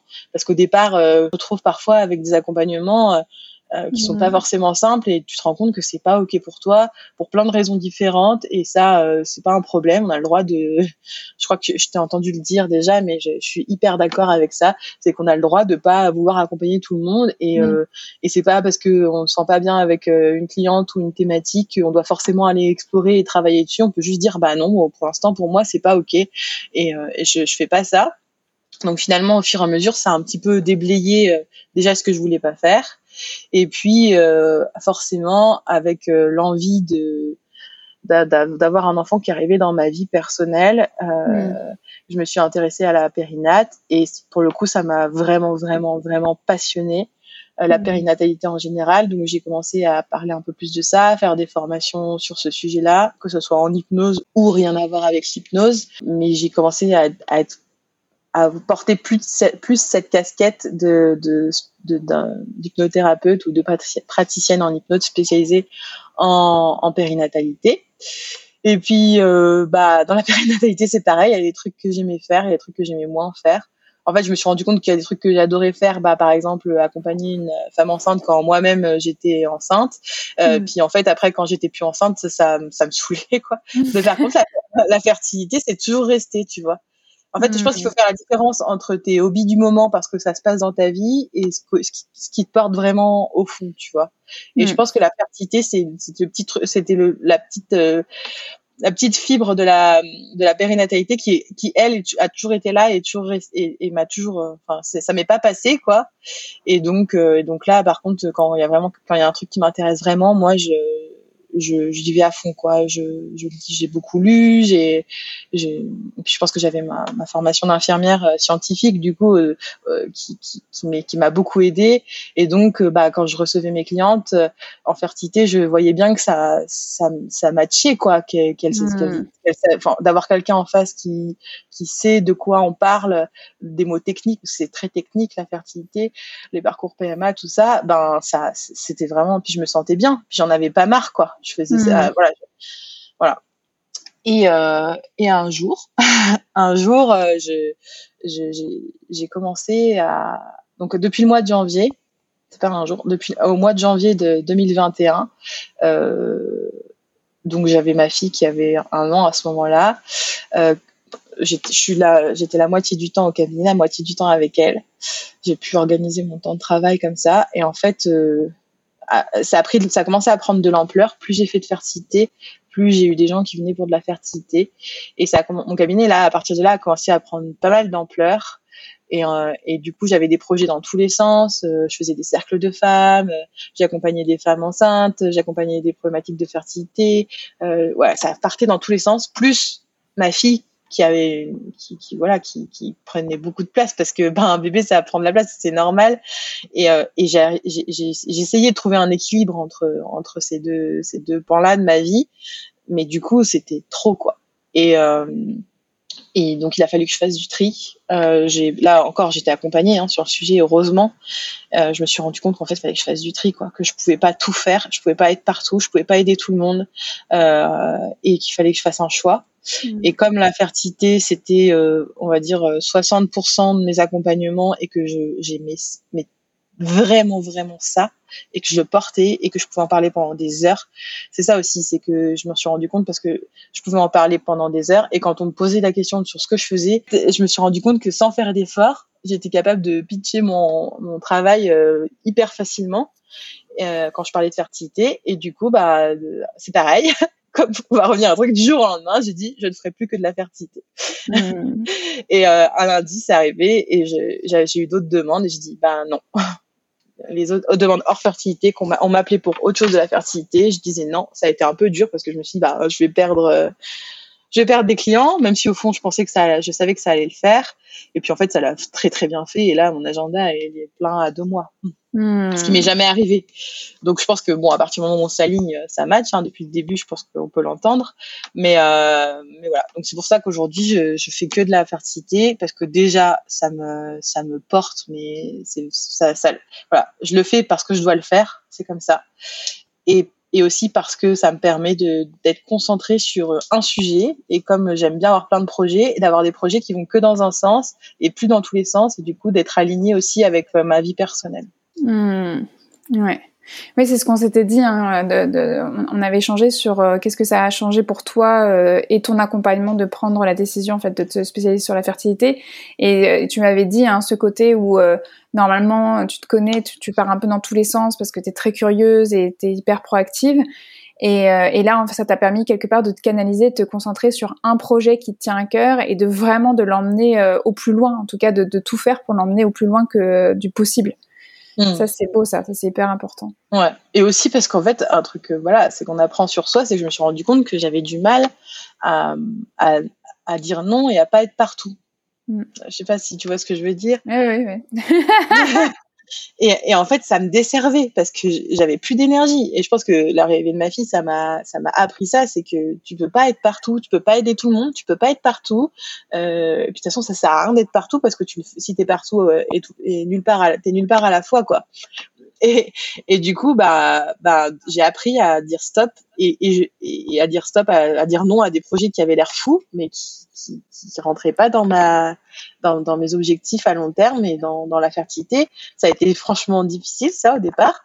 Mais en mm. fait, ça m'a beaucoup appris et je vois même dans ma vie personnelle maintenant, je dis non à des choses auxquelles j'aurais jamais osé dire non euh, avant parce que j'avais peur de louper quelque chose ou c'est un peu l'apprentissage personnel euh, de cette histoire-là, mais je pense que c'est important. Euh, c'est important. Peut-être que ça fera écho à, à, certaines et certains, mais on peut pas, on peut pas être partout quoi. Mm. C'était un peu le syndrome du sauveur. Hein. Moi, je pensais que j'étais sortie de là, tu sais, que j'avais travaillé là-dessus, ta, ta, ta. Mais je pense que quand on est accompagnant, il y a toujours un peu de ça, et je pense qu'il y avait de ça à cet endroit-là, euh, de peur de louper des choses qu'on mm qu'on me loupe aussi sûrement hein, pour entrer dans un truc perso. Mais euh, mais c'est important de le dire et, et aussi la peur de pas aider euh, de pas pouvoir aider tout le monde. Et, euh, hmm. et, là ça a été un gros gros cette décision euh, en juin 2021 ça a été un énorme tourment dans ma vie pro et dans ma vie perso aussi. Hmm, hmm, c'est intéressant hein, ce que tu dis c'est quand tu parles du, euh, du syndrome du sauveur moi je, moi j'appelle ça aussi enfin c'est mon truc à moi hein, c'est le, le syndrome en fait du de l'appeler tu sais, quand tu es appelé, quand quelqu'un te voit, te dit j'aimerais bien que tu viennes pour participer à mon projet parce que je te vois, je reconnais ta valeur. Et tu sais, t'as un peu le syndrome de l'appeler. Oh, on m'appelle, on m'appelle, et du coup, euh, bah, j'y vais parce qu'on m'a appelé, on reconnaît ma valeur. Et, euh, et c'est toute la question pour moi de euh, comment choisir sa propre carotte. C'est une expression que j'utilise beaucoup. Je, la plupart des personnes la comprennent, mais souvent les personnes disent mais pourquoi elle nous parle de carotte euh, J'en avais parlé au, dans, dans l'un des tout premiers épisodes solo de la saison 1 autour de, de moi, qu'est-ce qui avait été déterminant mes premiers pas sur le chemin de l'accompagnement. C'était quand j'avais décidé de choisir ma propre carotte. C'est ben, mes propres projets, mes propres envies. Quand vraiment je reviens au centre du centre de ce qui me fait vibrer et ce qui m'appartient à moi, mais qu'est-ce que je choisis? Eh ben, je choisis ma propre carotte à moi. Qu'est-ce qui va me faire avancer? Ben, c'est la mienne. C'est pas, c'est pas la carotte des autres, quoi. Mais c'est quelque chose qui s'entretient. C'est-à-dire que parfois on y arrive, ça match, et puis parfois on a, on a un peu testé, quoi. On est un peu testé par l'extérieur, et il faut savoir toujours rester bien, bien droite dans ses bottes et dans ses choix. Donc euh, c'est chouette là de t'entendre euh, là-dessus et, de sentir à quel point aujourd'hui tu sens que ça a vraiment euh, changé ton accompagnement et aussi euh, beaucoup de choses dans ta vie perso. Quoi. Top. Ouais, je pense que c'est ça, euh, faire les choses pour soi. Et avant, je, je faisais pas les choses pour moi. Euh, je sais pas, sur mon bah, des peurs, machin, bref. Comme, comme tout le monde, quoi. Mais, euh, mais c'est, je pense que c'est vraiment ça, faire les choses pour soi. Et comme tu dis, bon, bah, ça va pas être, je vais pas faire ça, enfin, tous les, parfois il y a des jours où ça le fait pas, hein, puis c'est, comme ça. Mais par contre, mm. bah, c'est beaucoup plus souvent qu'avant. C'est un apprentissage. Hein. Si j'étais pas passée par tout ce que je suis passée avant, j'en serais pas là et il fallait que je passe par là. Mm, mm, et d'ailleurs, quel est le conseil que tu donnerais aux personnes qui se poseraient la question de la spécialisation? Ah, Moi, j'ai un problème avec les conseils. Ouais. moi, j'ai un problème avec les conseils parce que je, je me trompe peut-être, hein, mais euh, je, je pense qu'il faut, de toute façon, faut faire les choses. Sinon, sinon on peut pas on peut pas savoir ce qu'on veut vraiment euh, qu'on veut vraiment faire et ce qui nous porte donc moi quelqu'un qui se pose la question de la spécialisation c'est déjà est-ce que tu veux te spécialiser pour te spécialiser ou est-ce que tu veux te spécialiser parce qu'il y a vraiment quelque chose qui te porte? Euh, moi je pense qu'au départ je cherchais une spécialisation pour me spécialiser euh, et en fait c'est la spécialisation qui est venue à moi j'ai pas eu besoin de la chercher hmm. donc donc en fait finalement je donne un petit peu un petit conseil c'est que tant qu'il n'y a pas vraiment quelque chose qui vous porte ben hmm. faites ce qui vous faites ce qui vous ce qui vous plaît, et un jour vous saurez que c'est ça. Après, bon, il y a toute la question de, euh, bah, il faut se lancer, il faut, ça fait peur au début parce qu'on se dit, euh, oui, mais je vais perdre des clients euh, si je fais que ça. Après, les autres ils vont plus venir et du coup j'aurai plus de clients et que machin et tout. Bon, ça c'est pas vrai, hein, mais mais par contre, faut pas spécialiser pour se spécialiser parce que c'est bien de se spécialiser quoi. Aussi, on peut avoir plusieurs spécialités. Ah, c'est-à-dire. On n'est pas. Bah, je pense que si on n'a pas envie de, faire qu'un seul truc, on peut faire, on peut en faire plusieurs. Enfin, avoir au moins réduire l'entonnoir. Au début, mm. moi, j'ai réduit l'entonnoir avant d'être spécialisée en fertilité. J'ai, j'ai, je, sur mon site, c'était affiché, je prenais tout, mais sur mon site, c'était affiché hypersensibilité, euh, fertilité, et le troisième, c'était pour faire trois parce que j'aime bien euh, quand c'est en impair comme ça par trois. c'est mes tocs. mais du coup, je me souviens même plus ce que c'était parce que ça devait pas être très important. Mais voilà, j'avais hypersensibilité et fertilité. J'avais réduit l'entonnoir. Ouais, déjà. J'ai réduit l'entonnoir. Je pense qu'on peut déjà commencer par ça, par réduire l'entonnoir et pas mettre euh, tous les, euh, tout, pas essayer de mettre tout pour que pour avoir tout le monde quoi ça c'est ça mm, mm, mm. et justement ça ça vient aussi toucher à quelque chose euh, qui qui est crucial c'est ce qu'on s'était dit c'est autour de la thématique de d'assumer qui on est en tant qu'accompagnante parce que dans la pré-interview on a parlé de la différence justement entre la spécialisation et la spécificité et tu l'avais toi euh, traduit euh, comme le fait du cadre, le propre cadre qui appartient à chaque accompagnante et aussi son style et sa pratique. Et euh, ça nous a amené à échanger autour du fait que bah, s'assumer en tant qu'accompagnante, c'était crucial. si on revient à toi, qu'est-ce que ça veut dire pour toi aujourd'hui de t'assumer en tant qu'accompagnante? M'assumer en tant qu'accompagnante. je vais parler spécifiquement pour l'hypnose parce que c'est ce que je connais, même si je sais que ce podcast s'adresse à plus de monde. Mais, euh, mais euh, tu vois, dans, l'hypnose, je trouve qu'il y a des, il y a une, euh, un peu une pression parfois de faut faire comme ci, faut faire comme ça, faut, faut faire de l'hypnose très profonde ou faut faire j'en sais rien. Ou... Je trouve enfin, en tout cas, moi, j'ai ressenti une très forte pression au départ sur la technique. Avec du recul, je pense que c'était pas forcément aidant parce que déjà, fallait que j'apprenne à être une accompagnante avant de faire de la technique. Je pense que moi, on devrait déjà apprendre à être des accompagnants avant de faire de la technique, même si on, quand on fait une hypnose, bah, bien sûr qu'il faut faire de l'hypnose. Hein. Euh, la technique, elle est importante. Mais, euh, mais là, je pense qu'en cinq ans, j'ai appris à être accompagnante en ayant une technique euh, qui, je pense, est bonne, mais pas excellente non plus. Et ça aussi, j'ai eu eu mis du temps à l'assumer. Ah, et du coup, aujourd'hui, je retravaille beaucoup, beaucoup ma technique euh, en hypnose parce que parce que je parce que je pense que je suis bien dans mes baskets d'accompagnante et que j'ai la sensation d'accompagner euh, le mieux que je peux et, euh, et bien en fait finalement. Mmh. Et, et, du coup, je me je me ressens sur ma technique. Je pense que là, euh, d'ici 2022, tu vois, je vais refaire une formation euh, de technique en hypnose. Ça va pas me faire de mal. Finalement, s'assumer en tant qu'accompagnante, c'est d'abord qu'est-ce que ça veut dire être accompagnante? Et puis après, là, toi, ça a été euh, de pouvoir euh, te libérer de ce que je comprends finalement des injonctions qui venaient de l'extérieur, pour vraiment euh, te laisser le temps. Et puis après, de toute manière, tu reviens sur quelque chose de plus technique qui est comme ah. approuvé par par l'extérieur, mais t'en fais vraiment ton ton ta crème à toi. Ouais, c'est ça. C'est ça. C'est que c'est que c'est qu'aujourd'hui, euh, je me suis mis beaucoup de pression au départ euh, sur la technique, les techniques d'hypnose. Il faut savoir faire ça, il faut utiliser ça, il faut il faut faire de l'hypnose à la première séance parce que sinon c'est c'est que tu fais pas de l'hypnose. Après, c'est des choses qu'on lit beaucoup si on si on lit euh, par exemple sur Facebook au groupe dans le groupe hypnose des trucs comme ça. Et ça, ça m'a mis beaucoup de pression et du coup, bah ça venait forcément nourrir mon syndrome de l'imposture. Mm. Mais mais en fait, avec du recul, maintenant, je me dis non mais c'est bon quoi. Enfin, c'est ce que j'ai enfin aujourd'hui l'accompagnante que je suis euh, la technique si tu veux c'est ça vient c'est la, cerise sur le gâteau c'est que mm. c'est que c'est que bien sûr que c'est important quand tu fais de l'hypnose de faire de la technique mais mais aussi c'est même plus je pense et tout voire tout autant important d'être d'être une accompagnante bien dans ses baskets qui qui sait qui elle est qui connaît ses limites euh, qui, qui qui et avoir conscience que tu fais du bon job. Ça, je pense que moi, c'est l'étape la plus importante euh, pour se hmm. sentir euh, accompagnante et s'assumer, euh, s'assumer tel qu'on est. Je pense que ça, ça résonne, en tout cas pour moi, par rapport au, fait que c'est vrai que quand on se lance dans une formation, on se dit je, je vais faire cette formation pour accompagner. Mais finalement, quand on s'inscrit à une formation, si on s'inscrit à une formation pour apprendre un outil ou des outils, et donc, oui, forcément, on va être accompagnante parce qu'on va accompagner avec ces outils-là, mais ces outils ne font pas de nous forcément une accompagnante. Exactement. Et sauf que parfois, quand tu t'inscris dans une école, c'est un peu flou tout ça. Et euh, le chemin est peut-être un peu plus euh, sinueux et se rappeler que avant tout, on apprend des outils, pas forcément accompagner. Alors même si dans les premiers, euh, dans les premières étapes hein, de la formation, on est beaucoup sur la posture et, l'écoute et tout ce que, toutes ces qualités en fait justement qui sont nécessaires à pouvoir accompagner. Mais il faut pas oublier que quand même, c'est un outil. Il y a des outils. Si on est dans une école de sophrologie ou d'hypnose ou de FT ou autre, on apprend surtout des outils.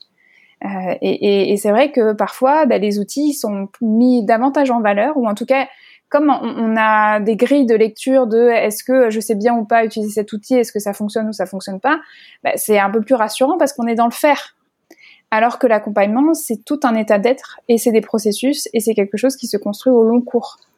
Donc euh, c'est pas facile parce que quand finalement on doit se lancer, bah, on est un peu dans ce, de ce boogie booga et il faut trouver son chemin et c'est pour ça que c'est hyper intéressant de t'entendre euh, là-dessus.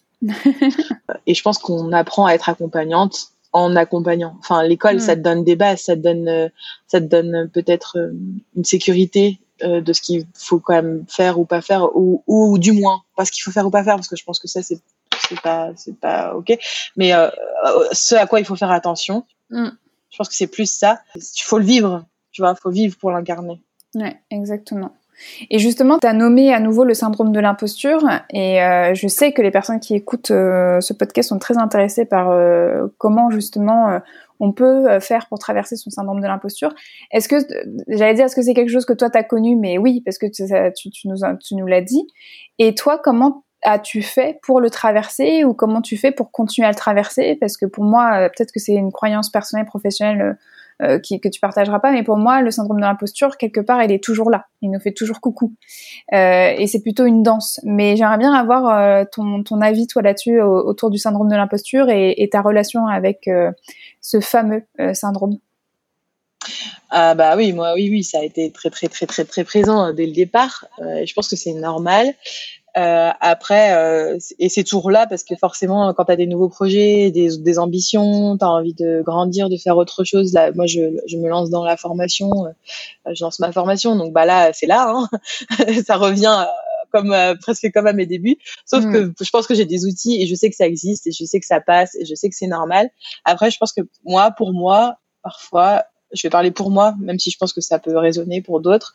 Le syndrome de l'imposture, c'est une question d'ego. En fait, je m'explique, c'est que j'ai la sensation que parfois c'est là parce que je parce que je, je parce que j'imagine que je vais pouvoir faire tout parfaitement du premier coup. Hmm. Mais en fait, euh, faut redescendre d'un étage. C'est qu'à un moment donné, euh, quand tu sors de l'école, ben, euh, c'était un bébé hypno, quoi, ou un bébé euh, sophro, ou, ou que sais-je, et que tu peux pas faire tout parfaitement. Enfin, je veux dire, faut quand même, faut quand même euh, pratiquer, faut, faut, faut, faut, faut recevoir des gens, faut se tester, faut apprendre de nouvelles choses, peut-être faire d'autres formations pour compléter. Mais, euh, mais moi, le syndrome de l'imposture, il prend beaucoup d'ampleur quand je pars du principe que, que bah, maintenant que j'ai fait une formation euh, de six mois en hypnose, euh, je suis la meilleure hypnotisiste de la Terre, quoi. Enfin, et du coup, je me dis dans ma tête, euh, ok, tu, tu commences juste en fait, c'est le début, c'est normal que tu saches pas faire redescendre. Je me dis souvent ça, redescendre d'un étage, quoi. Mm. C'est pour ça que je dis que c'est une question d'ego. Je pense que mm. faut regarder les choses telles qu'elles sont. Quand on débute, on est débutant et c'est normal en fait. Exactement. Et, et je suis sûre, enfin en tout cas moi ça va être mon, ma perspective par rapport à ce que tu dis quand c'est une question d'ego.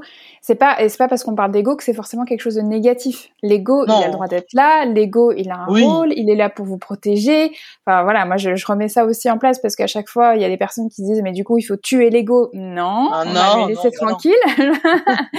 mais en gros on va lui donner une juste place. Euh, c'est c'est exactement ça, c'est qu'on le regarde, on dit bah, t'as le droit d'être là, t'es sûrement là pour me protéger ou en tout cas pour prendre soin de moi, même si c'est un peu fucked up. Mais en tout cas, euh, là, c'est ouais, c'est quelque part. Euh, ce que je dis souvent, moi, à mes étudiants et mes étudiantes qui, qui, vont arriver sur le marché du travail dans le secteur de la communication, euh, je leur dis, mais vous, devez trouver un moyen personnel et professionnel pour vous approprier votre statut de débutant et de débutante. C'est important. Et je pense que c'est quelque part quelque chose comme ça. C'est trouver le moyen de se lâcher la grappe et de se dire, bah oui, bah je débute et c'est ok. Quoi. Ouais, faut le dire, moi, je pense. Il faut l'assumer. Et mm. euh, faut l'assumer. Et, euh, et, et, juste pour revenir euh, sur l'ego, euh, toi, tu, beaucoup, tu le dis d'une manière beaucoup plus bienveillante que moi. Euh, bon, moi, je me parle comme ça à moi-même. c'est pas toujours, euh, c'est pas forcément hyper bien. Mais quand je dis redescendre d'un état, ça veut dire prends un peu, tu peux prendre un peu. T'es là, c'est important. Voilà, t'es important, mais prends un peu moins de place parce qu'en fait, tu, ça sert pas, ça sert pas à grand chose, quoi. mais voilà. Après, euh, voilà. Mm. Mais euh, mais je pense qu'il faut le dire. Et à partir du moment où j'ai où j'ai compris ça, ça m'a beaucoup aidé. Par exemple, quand j'ai lancé mes premiers ateliers, parce que ça c'est c'est quelque chose que j'ai fait assez vite. Et franchement, au début, c'est flippant, quoi, de faire des mm. ateliers, de faire du groupe et tout. Alors que moi aujourd'hui, c'est quelque chose que j'adore, mais j'adore. Et, c'est pour ça que aussi je refais de la formation, je pense. Ben, bah, quand j'ai fait ma première session d'atelier, ben je l'ai dit en fait. Je dis bah aujourd'hui on est ensemble et c'est la première fois que je le fais. euh. Et en fait c'est trop bien parce que les gens en face, c'est les gens qui, qui viennent nous voir en atelier et tout, ben, c'est la plupart des gens ils sont ils sont gentils en fait, ils sont pas là, ils sont pas méchants. Même s'ils mm. viennent pour apprendre quelque chose, ils peuvent très bien entendre que c'est la première fois. Quand quand vous commencez vos premières séances, ben faut le dire, c'est mes premières mm. séances et c'est et c'est bon enfin c'est c'est c'est pas grave. C'est tout le monde commence. Et euh, et au contraire ça met euh, ça ça fait déjà de le dire je pense que ça fait du bien. Et en plus euh, et, et, en plus euh, bon l'autre je pense que tout ce qu'il veut c'est de, de l'aide. Donc il a bien conscience que que vous venez de vous installer. Enfin ça ça ça se voit en général. Et, et donc euh, et voilà. Et pour les ateliers moi ça m'avait beaucoup aidé de commencer mes, mes, ateliers en disant bah là voilà c'est les, les premiers ateliers que je fais. Et et, euh, et du coup dès le départ, ça pose les choses. Je pense mm. plus pour moi que pour les autres. Euh, mais le dire, je pense que c'est vraiment une bonne solution d'assumer le fait que ben, c'est la première fois, que c'est le début et que, et que, que c'est OK. quoi. Mm. Oui, tout à fait. Ouais.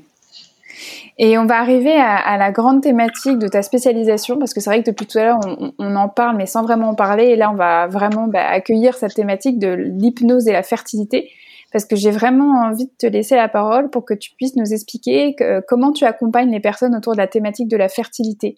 Moi, c'est toujours mon problème. Je disais au début, c'est que euh, moi, je fais les choses de manière intuitive. Donc, dire, expliquer comment je fais, pour moi, ça me demande de, ça me demande un effort, euh, un gros effort euh, psychique. Mais ce qui est cool, c'est que en me lançant, parce que là aujourd'hui, je lance ma, ma formation hypnose et fertilité, et et du coup, la première session, ça sera en novembre 2021 euh, et les autres euh, euh, en 2022. Et, et du coup, le, le fait d'avoir créé cette formation, ça m'a permis aussi de conceptualiser un peu comment je fonctionnais par rapport à la par, rapport à la fertilité. Alors les demandes que je reçois le plus souvent, euh, c'est déjà des femmes.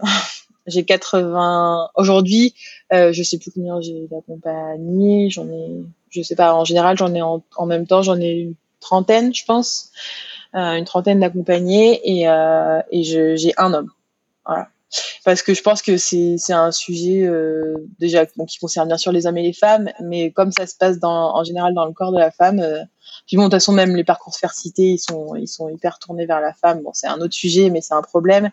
Et, euh, et, du coup, les hommes, ils n'ont pas beaucoup de place dans, dans, dans ces problématiques-là, alors qu'il y a beaucoup à faire aussi chez les hommes. Donc, si j'accompagne euh, en général des femmes qui sont euh, dans, dans un projet bébé, souvent depuis plus d'un an c'est très rare qu'elles viennent avant. J'en ai quelques-unes et qui sont bah, en galère, quoi, hein, qui, qui galèrent à avoir un enfant. Euh, c'est l'attente. Euh, Aujourd'hui, il y a, y a un, plus d'un quart des, des couples euh, qui qui mettent plus d'un an à faire un enfant. Et c'est à partir de là qu'on parle d'infertilité. Mmh. Donc c'est un sujet quand même en, en France, c'est des chiffres en France qui est hyper euh, présent quoi. Enfin, je pense qu'autour de vous, vous avez tous des couples, même s'ils ne le disent pas, qui, qui si vous êtes, euh, voilà, si vous avez, si vous êtes en âge, euh, si ça, c'est la question se pose, même si c'est pas une obligation d'avoir des enfants, hein, on le dit quand même. Euh, bah, c'est autour de vous, il y a, y a un quart de, de, de, personnes qui galèrent ou qui ont galéré à avoir un enfant, et je trouve c'est énorme. Mmh.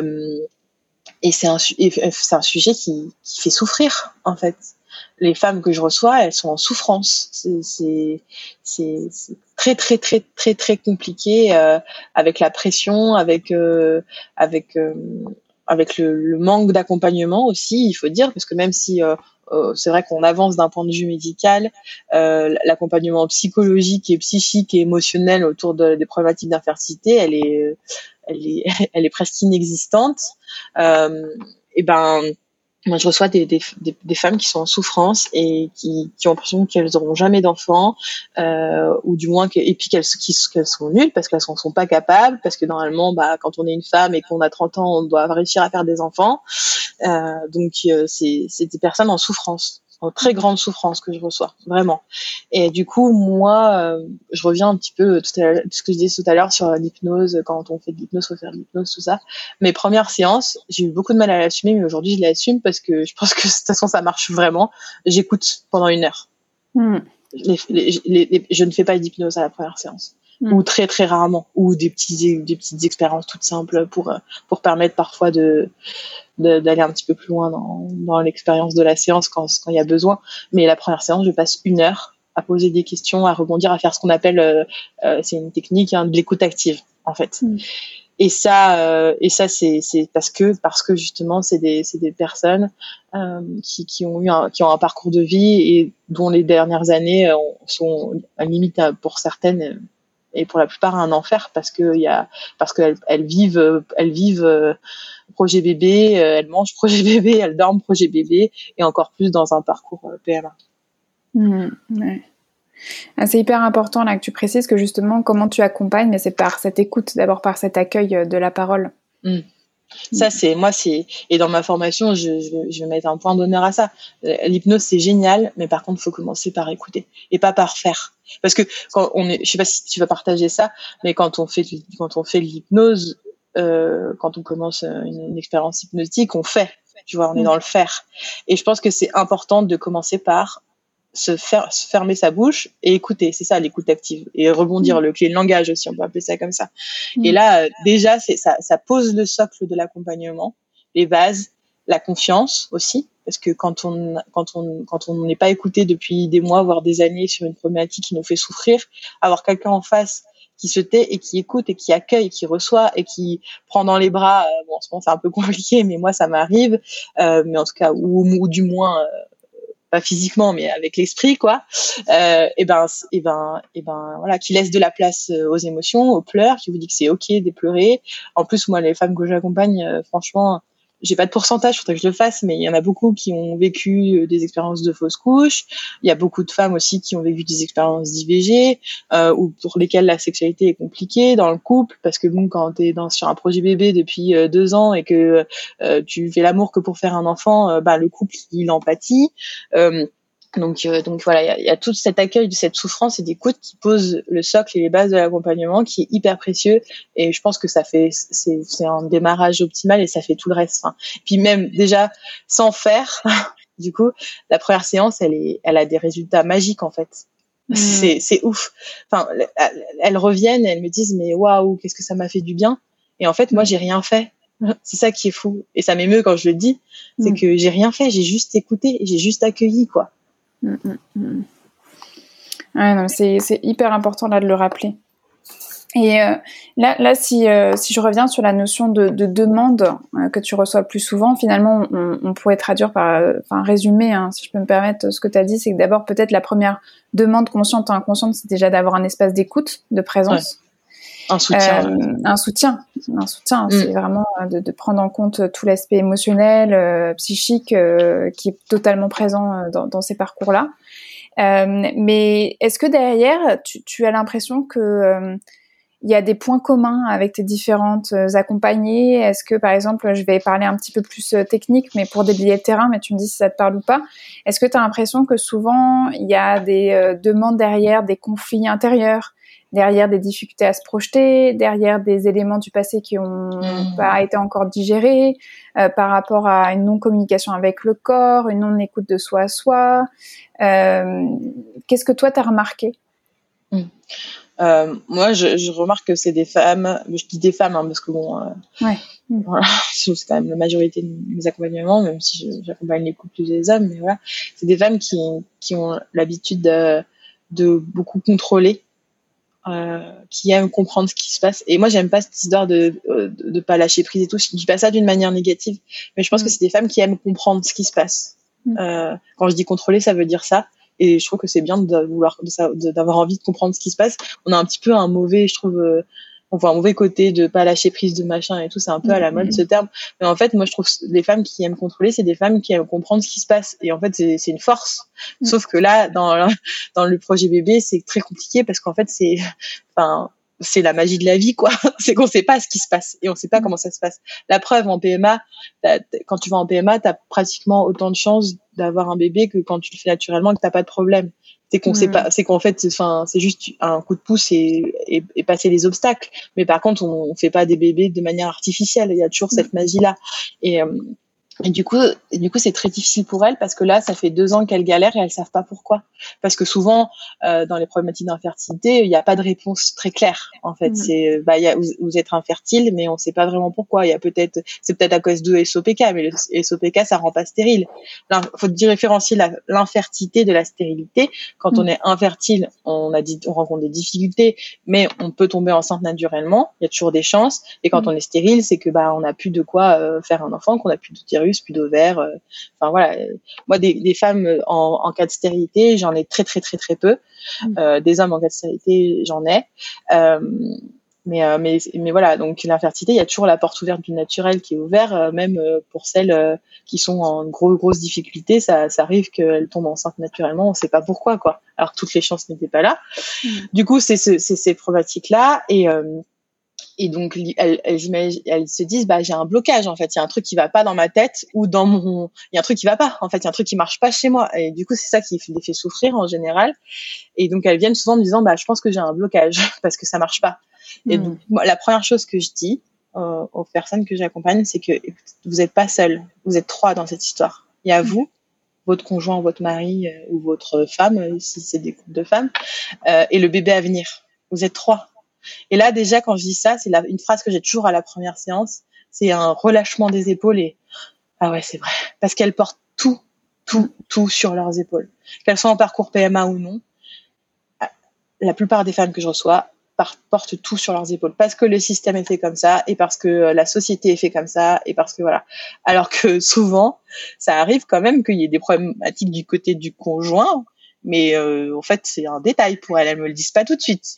Maintenant je pose toujours la question parce que j'ai mon petit mes petites habitudes de première séance. Mais je pense que c'est pas de la faute des hommes aujourd'hui. Hein. Les hommes aujourd'hui euh, hier, j'en sais rien, je veux pas rejeter la faute sur les hommes, hein, parce que je pense qu'à partir du moment où on, leur dit, bah, s'il faut faire ça pour tomber, pour, pour avoir un enfant, je pense qu'ils le font. Enfin, eux, ils ont envie de faire. C'est juste le système qui fait qu'il les met à l'écart, quoi. Mm, mais, euh, mais là, je commence à avoir de plus en avoir des hommes. En ce moment, j'en ai qu'un. Il y a des moments, j'en ai eu plus. Mais, euh, mais je, ça commence à venir petit à petit et je pense qu'il y a des choses à faire.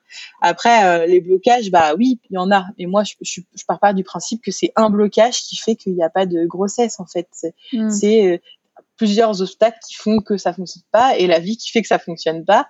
Et je pense que pour faire de la fertilité, la de la fertilité, faut, faut, faut être hyper humble. Et ça, c'est pas toujours à jour simple parce que quand on reçoit un message d'une cliente qui me dit, bah, c'est génial, je suis enceinte, euh, merci pour tout ce que vous avez fait, bah, on a envie de dire, ah ouais, c'est génial ce que j'ai fait.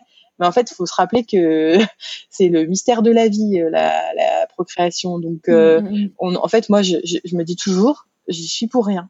Mm. C'est son chemin, je n'y suis pour rien. Ça l'a aidé euh, émotionnellement sur son chemin, mais par contre, c'est pas grâce à mon accompagnement ou grâce à l'hypnose que ce bébé arrive. C'est ça, c'est mm. la vie, ça, c'est la part, euh, c'est la part de la, de la vie, quoi, ou de, de, en fonction de nos croyances, de Dieu, de je sais pas quoi, de l'univers ou de ce que, ce que vous voulez. Mm. Mais moi, ça me demande à, à, à, faire, à être attentive, à rester très très humble, et, euh, et parfois c'est ça va déranger, mais parfois c'est ce qui manque un peu dans l'accompagnement euh, médical Hmm. C'est que y a, moi je le vois, y a dans la première médicale, il y a un peu une sensation de on gère, tout et ça va marcher. Là, vous avez toutes les chances que ça fonctionne, du coup ça va marcher. Mais j'ai envie de leur dire au médecin, mais arrêtez, vous en savez rien. Parce que dire une, à une femme, euh, ça va marcher, c'est sûr et tout, mais c'est moi je trouve que c'est horrible en fait de faire hmm. ça. Hmm. Ça dessert le truc comment j'accompagne ça Moi, je suis très, très, très, très portée sur le transgénérationnel, en régression, en trauma de la vie. Euh, je suis hyper attentive aussi à, à la question de la sexualité, c'est-à-dire mm. comment, bah, parce que je reçois des femmes, parfois, je la pose pas forcément à la première séance, ça dépend comment je le sens. Je respecte aussi la personne en, en face de moi. Si je sens que c'est pas ok parce que c'est des questions très intimes. Donc, je, si je sens que c'est pas ok à cette séance-là, et que je sens qu'il y a peut-être un truc, je la pose la question à la séance d'après. Mais la question de la sexualité dans la fertilité elle est très importante. J'ai beaucoup de femmes qui sont, qui ont des difficultés euh, euh à, faire l'amour, qui ont des problématiques de, vaginisme ou qui ont, qui ont, c'est un sujet que tu connais bien aussi, qui ont, qui ont vécu des, traumas, euh, de, des, viols, des traumas, des agressions sexuelles. Il y a ça, il y a, on retrouve beaucoup ce, ce sujet-là dans, dans les problématiques de fertilité c'est très très très très très fréquent. Et, euh, et puis voilà, tout le transgénérationnel qui a beaucoup de place. Et puis après, il y a tout ce qui est accompagnement euh, bah, des examens, euh, faire en sorte que, que les examens se passent le mieux, parce qu'il il y a mm. souvent une hospitalisation dans les parcours PMA d'une journée, mais bon, avec, avec avec euh, ce qu'on a dans, en bloc opératoire. Donc euh, parfois il y a des phobies, des peurs, on, travaille à tout ça et à la reconnexion à, au corps. Ça, je travaille beaucoup là-dessus parce que ça, c'est, tu l'as évoqué tout à l'heure, mais c'est une question euh, très très très très importante. De, souvent, elles sont beaucoup dans leur tête ce que je vois et du coup c'est toute la reconnexion au corps et, et au ressenti parce que moi je pense qu'elles elles, elles savent à l'intérieur ce qui va pas beaucoup mieux que les médecins les réponses, elles sont pas euh, dans leurs données médicales ou même si je pars parfois de là parce que c'est très aidant. Euh, les réponses, elles sont, elles savent ce qui se passe, c'est fou. Une fois, je, reçois une femme, on travaille sur euh, donc sur son utérus, sur ce qu'elle ressent et tout, et elle me dit bah que c'est en que c'est que ça dort, que c'est éteint, elle a des mots comme ça, que c'est endormi, qu'il y a, y a rien, que un jour ça s'est éteint, quoi. Voilà. Donc on travaille là-dessus. Et le lendemain, elle avait une écho pour savoir ce qui se passait. C'est sa première écho de bilan euh, de fertilité, et elle m'a mm. raconté que euh, l'échographe, elle pose l'écho sur euh, sur sur son bas ventre et elle lui dit mais c'est tout endormi là-dedans.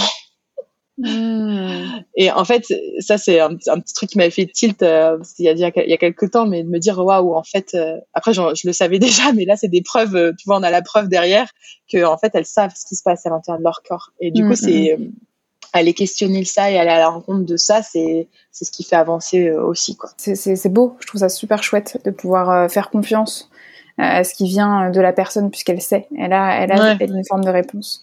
Et, et, je rebondis aussi sur euh, les thématiques euh, que, que tu peux accompagner parce que moi même si je suis même si je suis pas euh, spécialisée sur la fertilité, mais il m'arrive quand même d'accompagner des femmes qui sont en parcours PMA. Il y a aussi le fait que certains examens, voire pratiquement tous, sont intrusifs et viennent en fait vraiment toucher le corps et parfois sont même douloureux. Et moi, j'ai eu beaucoup de personnes récemment qui étaient aussi sur euh, euh, le besoin d'être accompagnées dans l'apaisement du corps, euh, qui avec des souvenirs de, de l'examen très intrusif, très douloureux, et qui avaient besoin d'être vraiment apaisées pour préparer les suivants. Parce qu'elles étaient tellement dans une peur panique, de, de, de, de tellement elles avaient, elles étaient en, en prise avec la panique de, de, souffrir à nouveau, de ressentir une telle douleur, qu'il y avait besoin d'apaiser profondément, de soulager vraiment euh, profondément euh, les douleurs qui avaient déjà été ressenties pour préparer la suite, pour surtout qu'elle ne puisse pas abandonner, parce qu'il y avait vraiment quand même euh, cette option-là de cette façon ça me fait tellement souffrir et c'est tellement long et c'est tellement dur que je vais tout arrêter. Je sais pas si ça te parle ça. oui, bien sûr que ça me parle et, je, je, vais mettre dans le début de ma phrase un peu d'eau dans mon vin, mais pour, pour ça je dis pour la plupart des femmes, parce que je faut pas partir du principe que c'est comme ça pour tout le monde, mais en tout cas pour les femmes que je reçois, le parcours PMA, euh, et, violent et traumatisant. Hmm. Il enfin, je veux dire, je veux pas rejeter la faute sur des médecins ou quoi. C'est le système, je pense, qui est fait comme ça. Mais c'est, et puis de toute façon, euh, voilà, la gyné, enfin la gynécologie est comme ça. On le sait, il y a des violences obstétricales et du coup là, on est clairement là-dedans. C'est violent et traumatisant. Et et en fait, je me dis, moi, les femmes que j'accompagne, c'est des warriors parce que il y a une, on, on leur met des hormones à foison mais on demande, on demande au, corps de faire dix fois ce qu'il fait d'habitude naturellement. Euh, il y a tous les examens, comme tu hmm. disais, invasifs, euh, souvent euh, pas hyper euh, fait de manière bienveillante et, et safe. Enfin, c'est, moi j'entends des trucs, c'est horrible tous les jours. Et, et du coup, bah, elles, elles, elles, enchaînent ça parce qu'elles veulent tellement ce bébé qu'elles serrent les dents parce qu'elles se hmm. disent de toute façon, j'ai pas le choix et si et si j'ouvre ma bouche, bah, je mériterai pas ce bébé quoi. Hmm. Parce que déjà, j'arrive pas à le faire toute seule. Alors j'ai déjà de la chance d'avoir quelqu'un qui m'aide. Du coup, elles serrent les dents et elles avancent, elles avancent et en fait, au bout d'un moment, bah si on n'est pas attentif à ça et qu'on fait pas attention à leur dire tranquille ça enfin vous pouvez faire une pause. Parce que ça on leur dit pas forcément pendant le parcours ou elles sont pas aptes à, l'entendre à l'écouter parce qu'il faut y aller il y a il y a le temps tu te rends compte enfin tu vois il y a le l'horloge biologique hein, dont on nous met la pression depuis euh, qu'on est petite et on entend ça mm. alors que c'est euh, c'est c'est enfin c'est des conneries. Du coup les pauvres elles elles sont là dedans dire bah attends j'ai j'ai 39 ans euh, j'ai j'ai plus de temps enfin. Et alors que alors que si enfin voilà. Mais on, elles le savent pas. On leur dit pas que ça va aller que ça va le faire elles ont encore un peu de temps. Bah du coup elles serrent les dents elles serrent les dents et au bout d'un moment bah c'est ça explose quoi. Le corps parfois il se met en off parce que le corps il en peut plus. Mm. et, et la tête bah qui suit qui va avec Enfin, et, après, le truc, c'est qu'à un moment donné, euh, pour la plupart, et c'est trop cool, elles tombent enceintes. Mais dans quel état psychique et psychologique et physique elles arrivent en début de grossesse? C'est pour ça que moi, je suis aussi les premiers trimestres, même si je fais pas toute la grossesse parce que ça je suis, j'ai plus le temps d'être à cet endroit-là et je suis mm. moins bonne à cet endroit-là. Mais le premier trimestre, il est, il est crucial après, après un parcours autant euh, émotionnellement et physiquement intense. C'est que, ben, franchement, euh, les premiers trimestres, c'est horrible pour ces femmes-là. Mm. Enfin, c'est, c'est un moment très, très difficile. Elles sont fatiguées, elles en peuvent plus. Elles devraient être heureuses, tu vois, parce que bon, elles ont enfin ce bébé qu'elles attendaient, mais en fait, au fond, elles le sont pas. Parce que, bah, parce qu'il y a tout, tout, euh, tous les traumas psychologiques et physiques qu'elles ont reçus pendant leur parcours. Ouais. Ouais. Ah, mais je suis contente que tu aies pu poser ça avec tes mots à toi, parce que vraiment, euh, s'il y a des personnes qui, qui veulent se tourner vers l'accompagnement euh, de la fertilité ou des personnes euh, qui écoutent et qui se sentent touchées par cette thématique, je trouve que là, il y a plein plein de messages cruciaux que tu viens de poser. Donc merci, merci Chloé.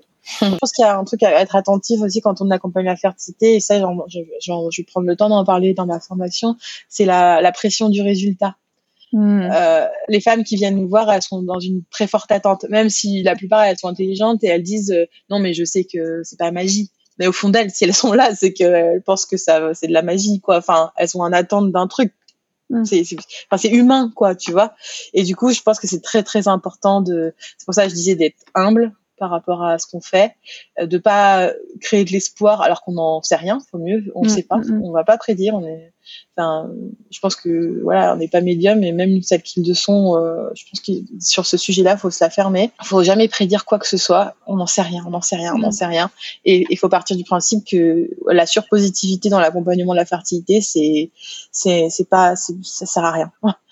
Donc euh, donc vraiment par rapport à la pression du résultat qui est, je pense, très très fort sur ce sujet-là. Euh, le mieux c'est de, de, de, rester le plus humble possible et de, de le dire aux femmes que de, que on sait pourquoi elles sont là. On le sait que c'est parce qu'elles rêvent de ce bébé et que, c'est un peu parfois elles arrivent un peu au bout de tout ce qu'elles ont pu faire euh, quand elles viennent nous voir. C'est rare que ça soit au début du parcours mais que mais que mais que c'est pas c'est enfin qu'on va on va tout faire pour les accompagner sur leur chemin mais par contre la, la, fin on la connaît pas. Ouais ouais ouais, ouais. Mais c'est ça Ok, très bien. Mais merci Chloé. Euh, j'aimerais ben, te, parler, comme on, ben, on, est déjà en train d'échanger beaucoup autour de la maternité, de tout, ce parcours. Hein. Euh, là, toi, tu es vraiment au, tout début euh, du début. Mais quelque part, toi, tu, es devenue maman pendant ton parcours d'accompagnante.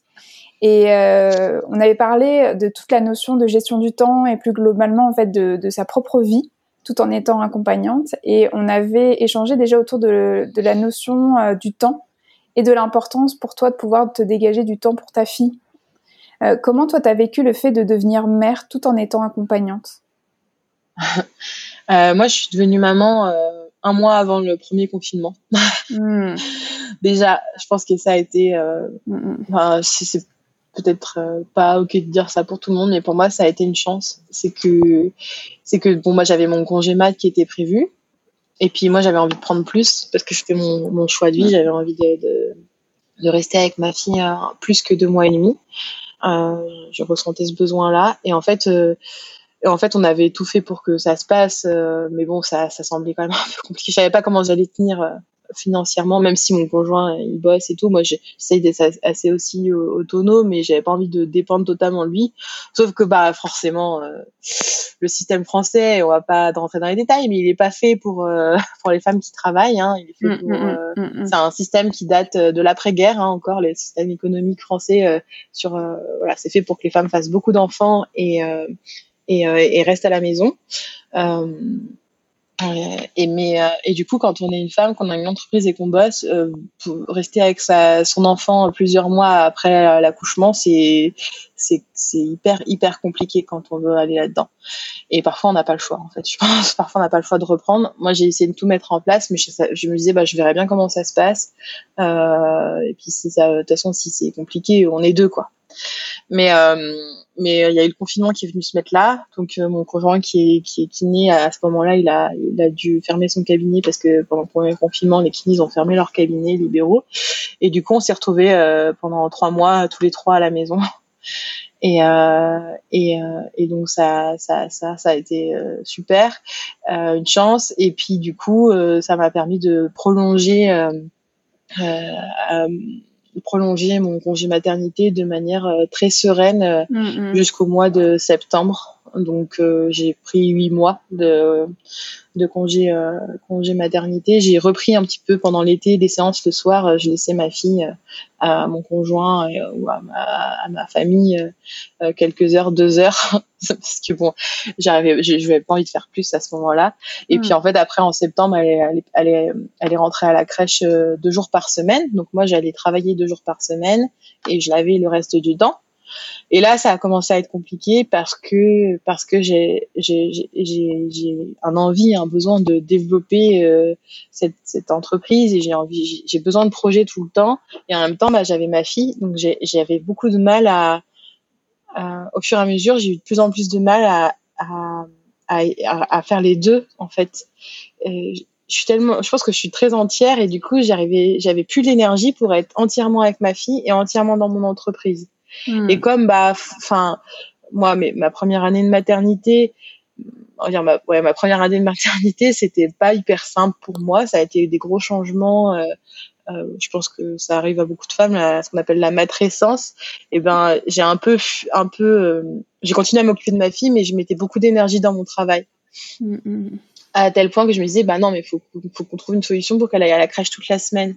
Et en fait en juin euh, quand j'ai quand j'ai fait choix là ça a été aussi parce que je pense que je commençais à rentrer dans un espèce de burn out euh, mi maternelle euh, mi euh, au travail parce que en fait j'étais plus alignée avec euh, ce que je voulais au départ c'est-à-dire prendre soin de ma fille euh, la moitié de la semaine et prendre soin de mon entreprise l'autre moitié. Il y avait un il y avait un ça c'est enfin c'était c'était c'était c'était ça allait pas quoi.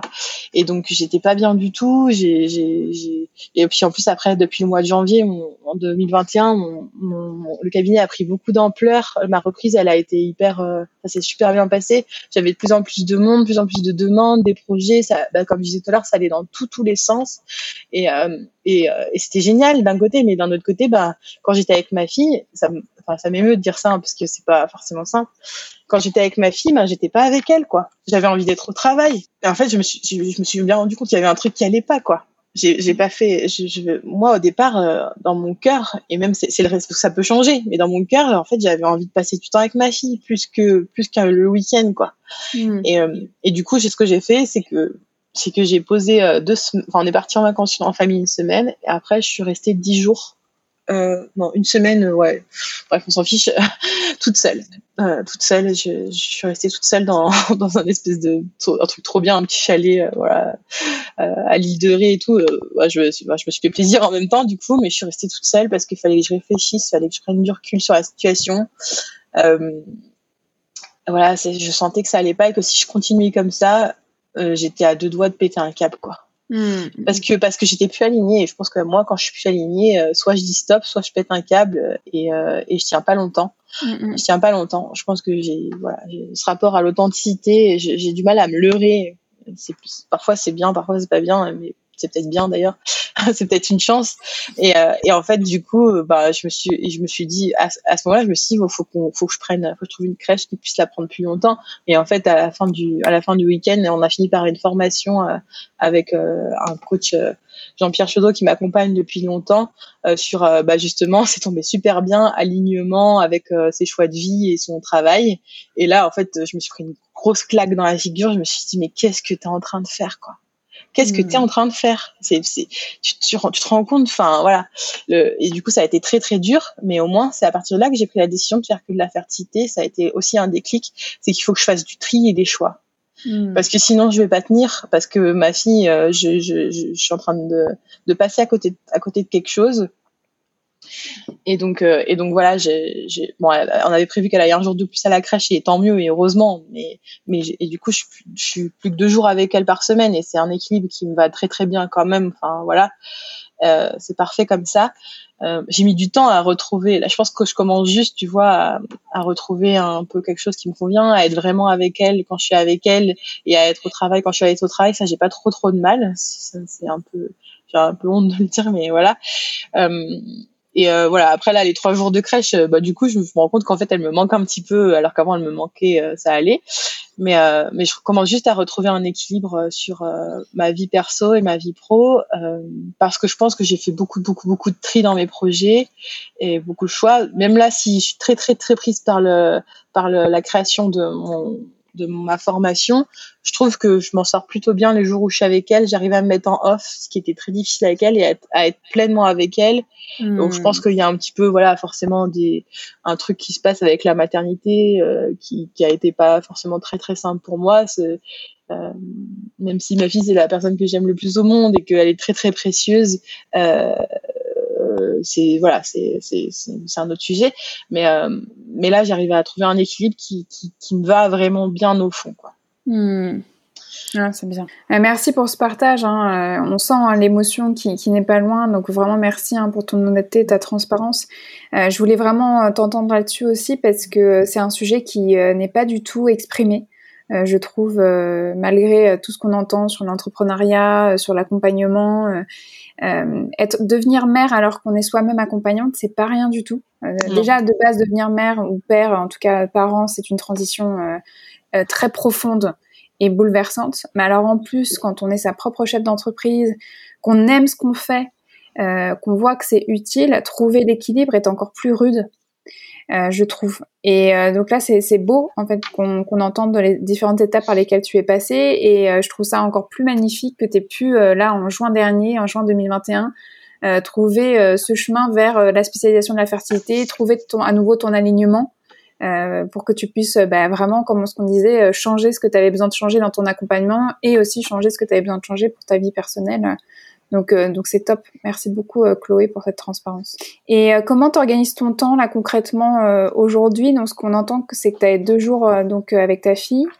Et puis, donc, est-ce est que tu as, changé aussi ton nombre de séances maximum? Oui. ouais, la fréquence, la durée, en gros l'organisation de ton planning? Alors la durée de mes séances, ça je l'avais, j'avais bien travaillé dessus euh, quand j'avais travaillé mon cadre il y a deux, trois ans. Travailler son cadre, je pense que c'est une question aussi dans la posture d'accompagnante qui est hyper hyper importante et qu'on n'apprend pas trop trop en formation ou on l'évoque, mais en tout cas je m'en souviens plus. On peut pas tout retenir et moi je l'avais pas retenu en tout cas si on l'avait évoqué. Mais là je l'ai beaucoup beaucoup travaillé, bah, justement en, en analyse de la pratique, en supervision avec un superviseur que j'ai eu pendant deux ans euh, toutes les semaines. en début. Quand je dis que j'ai investi sur moi, c'est que je l'ai vraiment fait. J'avais la supervision en plus de l'accompagnement marketing. Et, euh, et, du coup, j'ai travaillé mon cadre. Donc ça, le cadre de mes séances, ça m'a vraiment aidé aussi à me sentir bien, à, poser mes limites. Euh, voilà. C'est quelque chose que j'ai vraiment travaillé. Et puis, bah, j'avais, j'étais montée à un nombre de à 15 séances par semaine sur deux jours, donc ce qui est quand même Beaucoup. Beaucoup. je pense qu'on se rend pas trop compte, mais bon, enfin, voilà. c'est beaucoup. C'est vraiment beaucoup.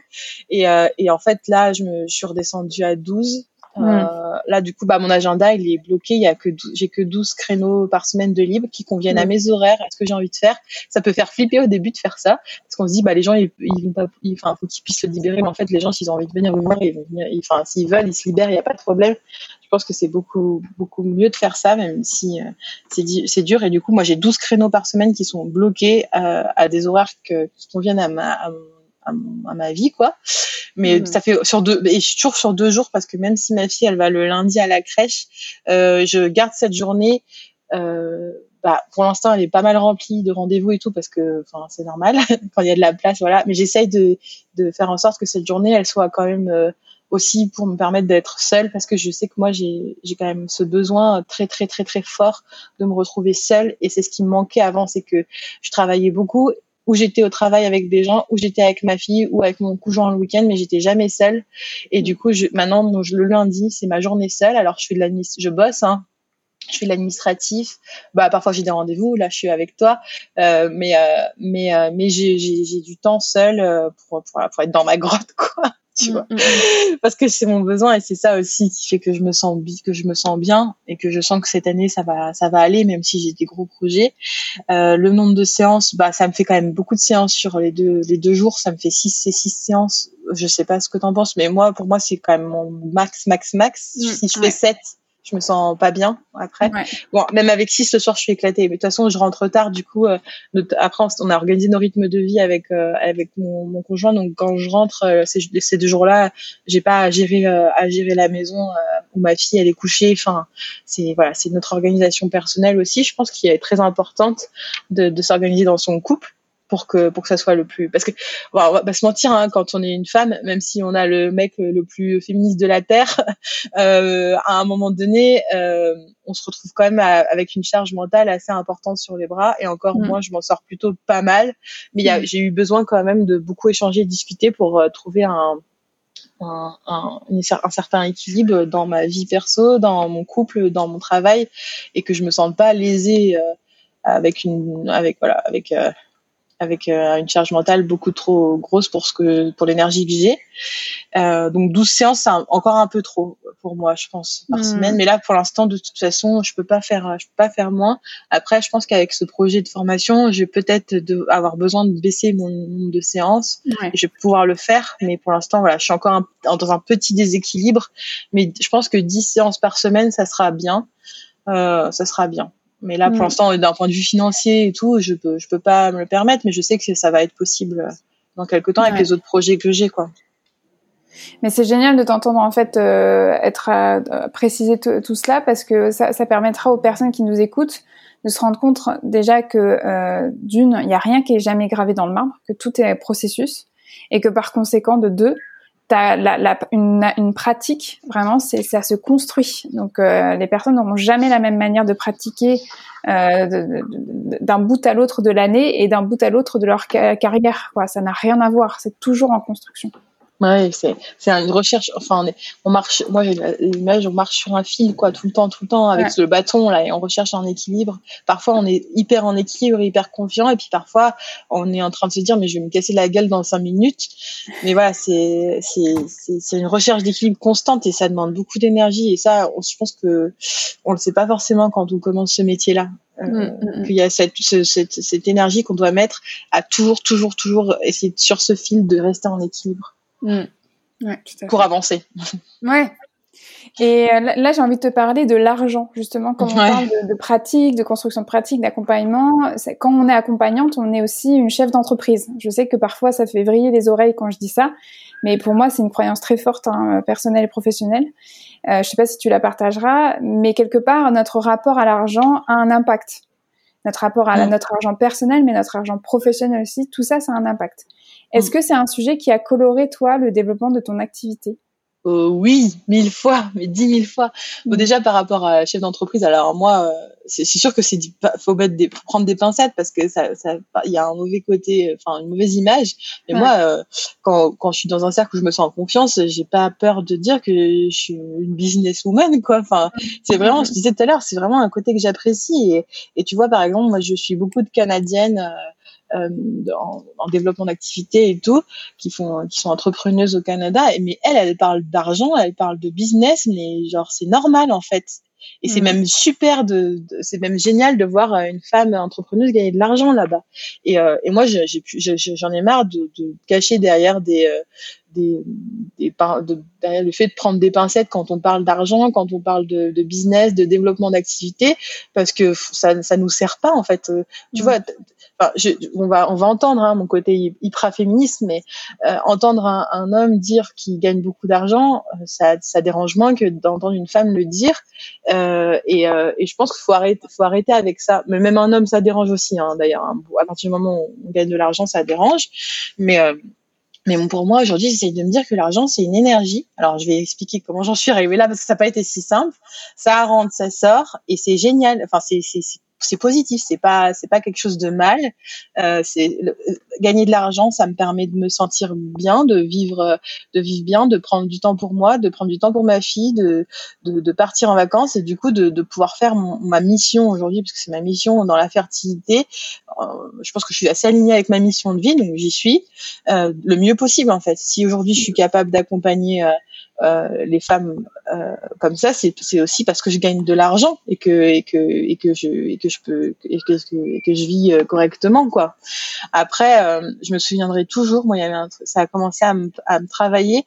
j'étais infirmière du coup j'étais bénévole à Médecins du Monde en France au centre de, de soins et d'orientation de Lyon et on recevait des personnes en vraiment très très grande précarité, mais vraiment très grande précarité. Et j'étais stagiaire et puis il y avait une autre stagiaire et on était en train de déjeuner le midi, euh, du coup dans notre salle chauffée, on était en plein hiver, on avait reçu toute la matinée des gens qui crevaient de froid, qui crevaient la dalle. Et elle dit mais je comprends même pas comment on peut manger après ça. Et en fait, moi je, lui ai dit, je me suis dit c'est venu tout ça, je me suis dit mais comment tu veux aller aider ces personnes si toi-même t'as pas mangé, que t'as pas le ventre plein, euh, que que t'es pas en sécurité? On peut pas aider des gens si nous-mêmes on n'est pas en sécurité. Et l'argent, ça, je pense que ça fait partie euh, de, de, du, du, fait de se sentir en sécurité. Si on n'a pas d'argent, si on peut pas payer euh, euh, de la bouffe à son gosse ou à nous, on n'est pas en sécurité.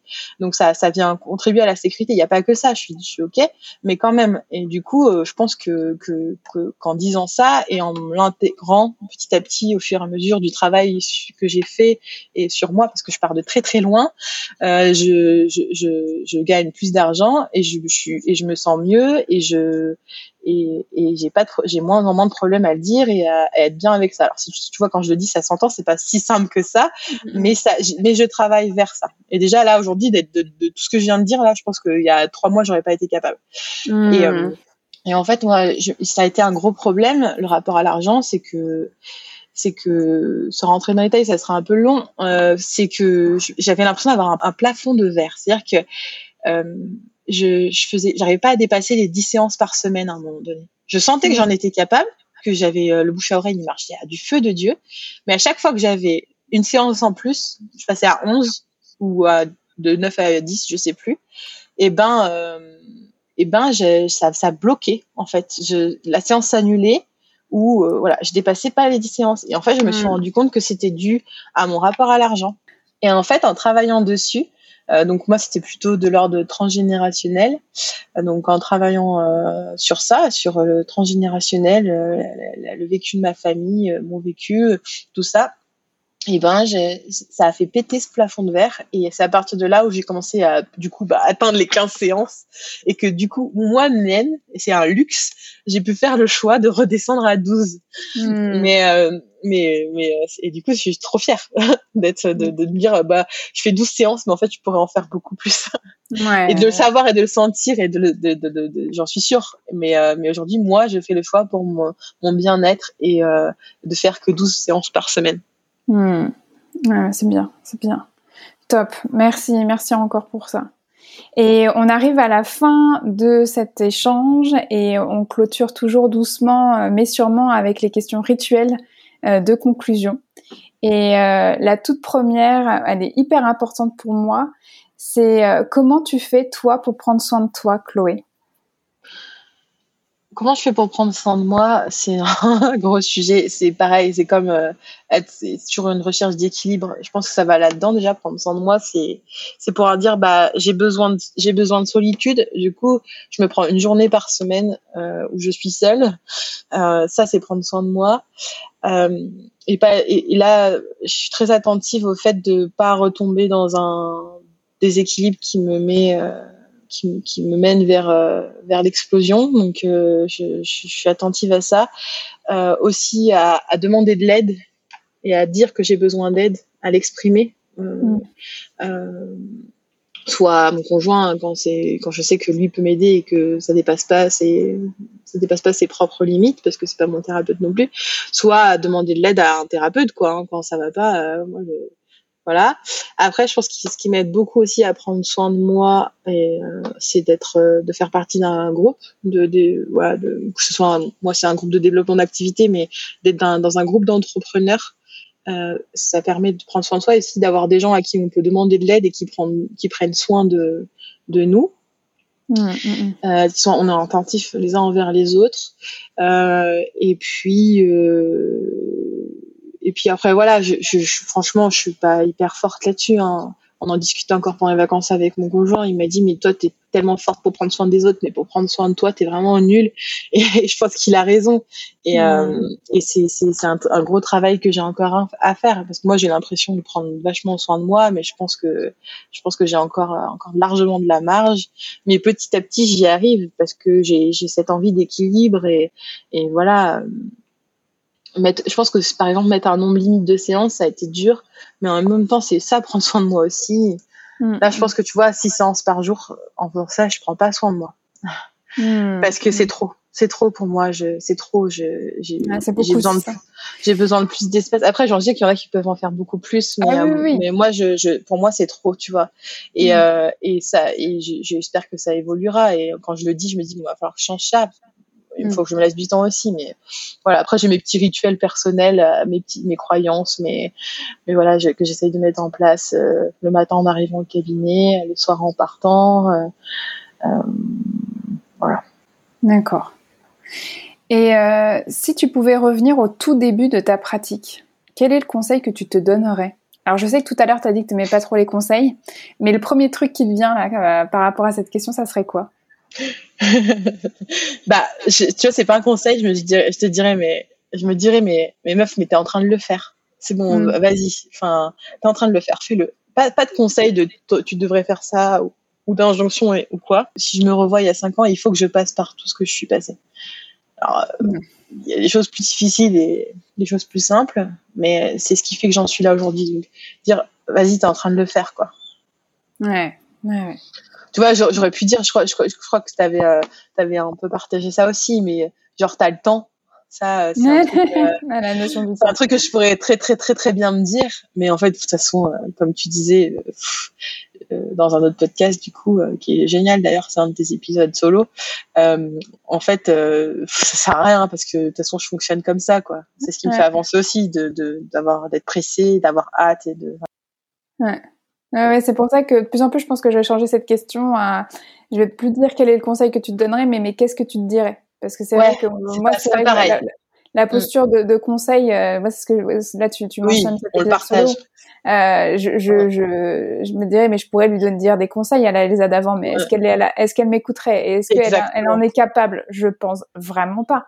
exactement, exactement. Moi, elle me dirait, elle, me dirait, elle, dirait, mais qu'est-ce que tu me racontes, quoi? Enfin, c'est facile de dire de là où t'en es, mais mm, voilà, c'est mm, sur mm.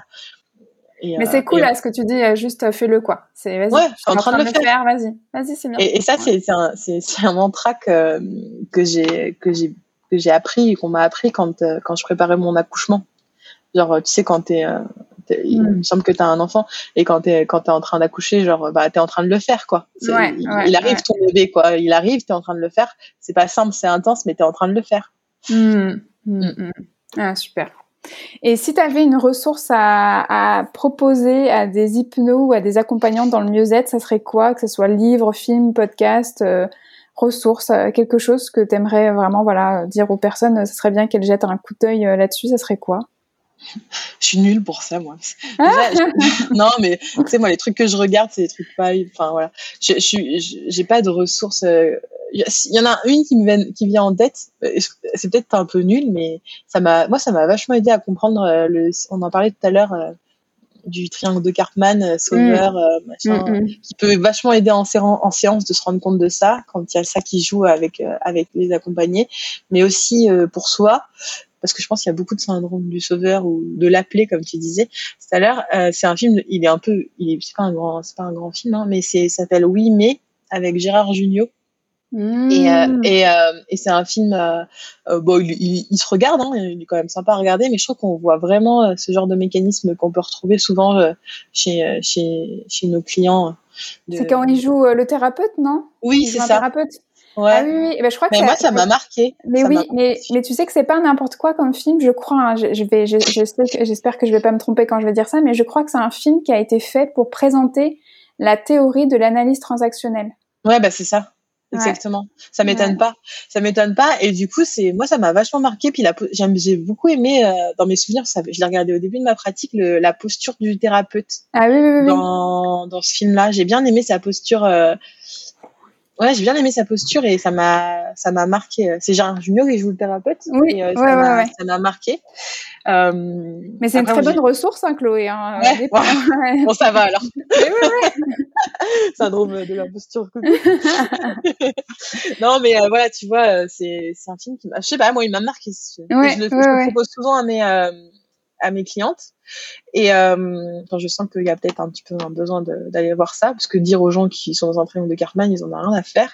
Mais regarder mmh. un film et se rendre compte qu'il y a des choses qui jouent chez nous aussi, c'est intéressant. Mmh, et euh, voilà. Après, moi, j'écoute beaucoup de podcasts, mais euh, bah, j'aime bien écouter le tien parce que c'est toujours les histoires de les histoires de voilà, de, de vie, de, de de thérapeutes, d'entrepreneurs que tu interroges, ils sont vraiment cool. Elles sont vraiment cool, ça m'a, j'aime bien. Et, euh, et après, en podcast, qui peut servir, euh, qui peut servir, c'est, c'est, c'est pareil, c'est une ressource un peu peut-être décalée. J'ai l'impression, j'ai la sensation que c'est ça, mais bon, il y a un podcast que j'aime beaucoup, c'est Transfert. Mm. Et en fait, euh, je sais pas si tu connais. Si, si, si, ouais, c'est l'un des premiers podcasts que j'ai écouté. Ouais, ben franchement, peut-être que il y en a certains qui, qui connaissent et qui ont mais pourquoi elle dit ça? Mais parce que je trouve que c'est des histoires de vie mm. simplement racontées sans interview. Et mm. je sais pas, je trouve qu'on apprend beaucoup sur les mécanismes. Ça permet vraiment de d'aller de, de, regarder, de voir les mécanismes euh, humains qui se jouent à cet endroit-là. Euh, mm. C'est juste des histoires racontées. Euh, pas, plus ou moins facile à entendre, hein, il, y a de, il y a de tout, mais je trouve que c'est juste pour entendre et se dire, euh, bah, qu'est-ce que je ferais si, si j'accompagnais cette personne ou des choses comme ça. C'est, j'aime bien ce podcast, je pense, euh, voilà. Ouais, Après en livre, ouais. en livre, je suis, moi, je suis pas, j'ai plus, je lis plus. À part là, je lis des livres sur. Ah bah si, je peux, je peux vous conseiller un livre que j'aime bien sur sur la fertilité, qui m'a bien aidé. Alors ça s'appelle Infertilité et cerveau, des clés pour concevoir, euh, de Sandrine Alejandro et docteur Anne-Sophie Godefroy. Euh, il, est, bien, il est bien pour euh, pour voir les bases euh, de la conception et les jeux, enfin voilà, avoir des lire un peu sur tout ce qui est médical et puis aussi il y a des petites pistes qui sont intéressantes par rapport au cerveau, euh, reliées aux mmh. émotions. Et un, bon, il n'y a pas tout, mais des enjeux et de levier. Il parle un peu de l'épigénétique, qui est un sujet qui me, qui me passionne.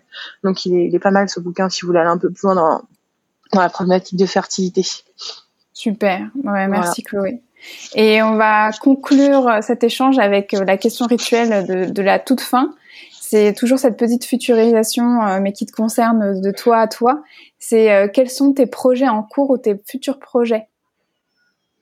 Alors, euh, je pense que vous l'avez entendu, moi, je, lance ma formation hypnose et fertilité parce que je pense que c'est important dans cette problématique d'avoir des connaissances spécifiques, notamment sur euh, tout ce qui est un médical, hein, sans rentrer dans des grands grands détails, mais au moins de savoir mm -hmm. quand on parle, quand on parle de fertilité, d'infertilité, de stérilité, euh, qu'est-ce que c'est un parcours PMA, euh, parce que les femmes, les femmes et les hommes qu'on accompagne sur le sujet, elles en ont marre de rentrer, d'expliquer. Mmh. Et d'avoir quelqu'un en face qui sait de quoi on parle, je trouve que ça ouais. change tout. Euh, comment on accompagne une personne qui a fait une fausse couche, euh, voilà, tout ça, c'est des sujets qui me, portent beaucoup. Et puis, euh, dans cette formation, je, parle aussi tout des, leviers, des enjeux, le transgénérationnel, enfin tout ce que j'ai évoqué tout à l'heure. donc ça, c'est quelque chose qui me tient vraiment, vraiment à cœur parce que y a, je, je, pense que je suis une des, une des, seules à faire que ça. J'en ai pas trouvé d'autres. Alors il y en a peut-être, hein, mais mmh. qui font que de la fertilité, on n'est pas beaucoup. Et pourtant, pourtant, pourtant, c'est, c'est, il y a, y a du marché sans parler forcément de business, mais en parlant mmh. de besoins. Il y a, y a du, y a un besoin qui est incroyable sur ce sujet-là et on n'est pas obligé d'en faire sa spécialité, mais par contre, si c'est quelque chose qui qui nous tient à cœur et qu'on a envie d'aider et que ça nous appelle, euh, il y a vraiment quelque chose à faire sur ce côté-là. Et je pense qu'on manque de praticiens qui soient qui, qui ont cette spécificité-là ou une spécialité euh, en fertilité. Donc j'ai envie qu'il y ait plus de praticiens qui puissent euh, qui puissent euh, qui puissent accompagner euh, encore mieux ce sujet-là. Donc c'est pour ça que j'ai lancé cette formation.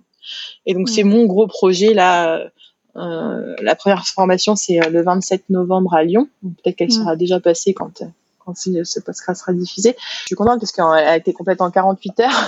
Mm. Et, euh, et, euh, et en plus, j'en vais, en avoir d'autres en 2022. Donc là, aujourd'hui, je sais pas exactement où, mais je pense que à la diffusion du podcast, ce sera plus précis. Il y aura d'autres dates Mm. sur, euh, sur mon site internet, tu mettras sûrement les ressources. Donc ça, c'est mon gros projet. Et comme j'ai fait beaucoup de tri, beaucoup de choix, c'est un de mes seuls projets de l'année. Ce sera des formations euh, en présentiel parce que j'ai vraiment besoin d'être en présentiel et j'en ai envie. Même si aujourd'hui je travaille euh, à, à ouais, 50% en ligne pour mes séances, euh, je, la formation, je la veux en présentiel. On me l'a beaucoup demandé en ligne, mais, mais aujourd'hui, j'ai pas envie de Ouais, pas pour le moment en tout cas. Non, bah, sauf si on est obligé. ouais. Oui, oui. mais, euh, mais là, aujourd'hui, je vais faire du présentiel. Donc, en plus, ça me fait, tu vois, c'était un peu dans ma vision à long terme, euh, quand j'avais travaillé sur ma vision, parce que ça, on, on l'a pas abordé, mais c'est quelque chose qui est intéressant de travailler sur sa vision. Dans ma vision, je me voyais un peu me balader un peu euh, pour pour donner des formations parce que j'adore ça et euh, je savais pas encore en quoi parce que je, faisais pas encore que de la fertilité puis ben finalement tu vois quand on s'aligne euh, et qu'on a vraiment envie de faire quelque chose, ça, ça vient tout seul. Mm. Enfin, tout seul. dire, ah. mais ça vient facilement. Ouais. Voilà, on va dire ça vient étape. facilement, étape par étape. Et là, du coup, bah, je pense que c'est bien parti pour, euh, pour, euh, pour, pour atteindre ce, cet objectif-là. En tout cas, moi, je te le souhaite de tout cœur. Et donc vraiment merci à toi Chloé pour euh, tout ce que tu nous as partagé aujourd'hui, vraiment pour tout ce que tu as pu transmettre. Merci pour ton authenticité, ta transparence, pour aussi avoir été capable de naviguer dans ces voilà dans, dans tout ce qu'on a dit côté pro, côté perso aussi. Donc euh, vraiment merci euh, voilà d'avoir été aussi authentique et transparente. je pense que ça a été extrêmement inspirant et, et permettre aux personnes voilà d'avoir une nouvelle modélisation pour pour pouvoir encore plus elles euh, créer leur pratique qui leur ressemble. Donc vraiment merci Chloé. Bah merci à toi parce que je pense que si je c'est vrai que je suis passée par des émotions différentes et je pense que c'est parce que je me, je me sens en confiance euh, dans cet endroit, même si c'est un podcast, c'est que ça va être écouté par n'importe qui, tu vois. C'est c'est un peu ambivalent, mais en même temps, euh, voilà. Euh, en ce moment, j'ai vraiment un besoin d'honnêteté et je pense que, que avec moi-même et du coup avec les autres et c'est ce que j'ai essayé de, de faire passer euh, dans dans dans ces réponses à ces questions-là. Mmh. Et du coup, merci à toi de m'avoir permis ça. Mais avec grand, grand plaisir. Et, et je te souhaite vraiment le meilleur pour la suite. Merci. Avant de conclure complètement cet épisode, je vais laisser à nouveau le micro à Chloé qui, à la fin de la réécoute complète de cet épisode, euh, voilà, a voulu vous laisser un petit mot pour euh, le conclure avec ses mots à elle et puis aussi pour faire une sorte de retour sur euh, bah, cette expérience qui est son passage en fait sur accompagnante. Puisque comme vous allez l'entendre, il y a toujours un décalage entre le moment où on enregistre les interviews et le moment où on les publie. Et forcément les accompagnantes, les invités euh, du podcast bah, continuent à évoluer et à grandir et à construire leur pratique. Donc c'est toujours hyper intéressant de pouvoir leur laisser euh, le micro. Donc je vous laisse avec Chloé et je vous retrouve dans trois semaines. Ça fait trois mois qu'on a enregistré ce podcast et euh, je viens de l'écouter en entier là. Et que de chemin parcouru encore, c'est génial de pouvoir faire un bilan comme ça trois mois après. Euh, déjà, je viens de, de, de, passer mon premier week-end de formation euh, hypnose et fertilité que j'ai créé euh, et euh, avec 12 participantes et c'était euh, génial, encore mieux que ce que j'imaginais. les retours sont hyper positifs et j'ai vraiment hâte d'être donc aux prochaines dates. Je les annonce ici. la prochaine formation c'est à Strasbourg au mois de janvier, là où à l'heure où je vous parle, il reste encore quelques places. Et puis euh, ça sera donc le 15 et 16 janvier à Strasbourg. Et puis la suivante à Toulouse. Je suis en train de finaliser de tout booker. Ça sera le 9-10 avril à Toulouse. Donc euh, voilà pour les actualités. Euh, Sinon, pour des choses, des détails, mais euh, qui peuvent être sympas à, entendre, j'ai encore réduit mon nombre de séances. Euh, je viens de passer à 10 séances par semaine. Euh, et je pense que là, je, je, je trouve un, un, bon équilibre dans, dans ma vie pro, ma vie perso, ma vie familiale. je commence vraiment à, à sentir un équilibre euh, bah forcément ça va ça va se bousculer de nouveau en 2022 puisque j'ai de nouveaux projets perso qui vont venir un peu bousculer tout ça. Mais moi ça me va ça me va l'équilibre finalement je sais pas si ça me ça me ça me satisfait tout le temps. C'est peut-être la recherche d'équilibre que j'aime en fait. Euh, voilà. Donc euh, Merci pour votre écoute. Euh, J'espère que vous avez apprécié passer ces deux heures euh, avec nous. Euh, euh, merci encore à toi, Elsa, pour pour pour ton écoute, pour tes questions hyper intéressantes et m'avoir permis de, de déposer, de d'ancrer tout ça à un endroit. je, je, le réécouterai peut-être dans dans quelques années et je me dirai waouh, c'était fou. Et puis qu'est-ce que j'ai encore fait? Je sais pas, on verra. C'est marrant, j'avais jamais vraiment pris conscience de ce fil conducteur dans ma vie et je trouve que, que le titre de, de ton podcast euh, euh va très bien finalement avec euh, avec ce voilà ce fil conducteur euh, d'accompagnant qui commence euh, assez tôt et puis euh, qui c'est finalement que le début aussi hein, parce que j'ai que 31 ans. Donc je me, je me demande où est-ce que ce fil conducteur d'accompagnante cette fibre cette fibre d'accompagnante va m'amener encore. Voilà pour ce petit bilan à chaud de cette écoute et puis pour pour mes actualités et ce retour voilà, merci encore pour votre écoute. Euh, et puis je vous dis euh, bah, peut-être à bientôt, peut-être euh, un jour in real life avec mon super accent, comme on dit, peut-être. Salut Vous pouvez retrouver toutes les notes de cet épisode ainsi que tous les épisodes d'accompagnante sur mon site internet elsacouteiller.com. Si cet épisode vous a plu, vous pouvez mettre des paillettes dans mon cœur et des étoiles dans mes yeux en notant, commentant et partageant le podcast autour de vous. On se retrouve dans trois semaines pour un nouvel épisode. En attendant, vous pouvez me suivre dans ma vie d'hypnose sur mon compte Instagram, at ECHypnose. À très vite! Hello, c'est Elsa Couteillé. Je prends juste quelques instants la parole avant cet épisode pour t'informer d'une actualité importante. Pour démarrer 2022 en beauté, j'ai envie de partager avec toi un moment privilégié. Pour la troisième année consécutive, je te propose de t'accompagner au travers d'un atelier spécial Boosté 2022. C'est un atelier plein de joie et de magie où je t'accompagne pour faire le bilan de 2021 et préparer au mieux 2022. Alors ici, pas de to-do list, pas de bonne résolution, mais une connexion à soi profonde pour faire la rétrospective de l'année passée, s'ancrer dans le présent et se connecter au meilleur pour l'année à venir. Au programme, hypnose, écriture intuitive, introspection émotion, intention, visualisation. L'atelier aura lieu en visio et en direct le mercredi 5 janvier prochain de 14h à 17h. Si cela t'appelle, tu peux t'inscrire à cette adresse, donc elsacouteiller.podia.com slash atelier-boosté-2022. Au plaisir de t'y accompagner.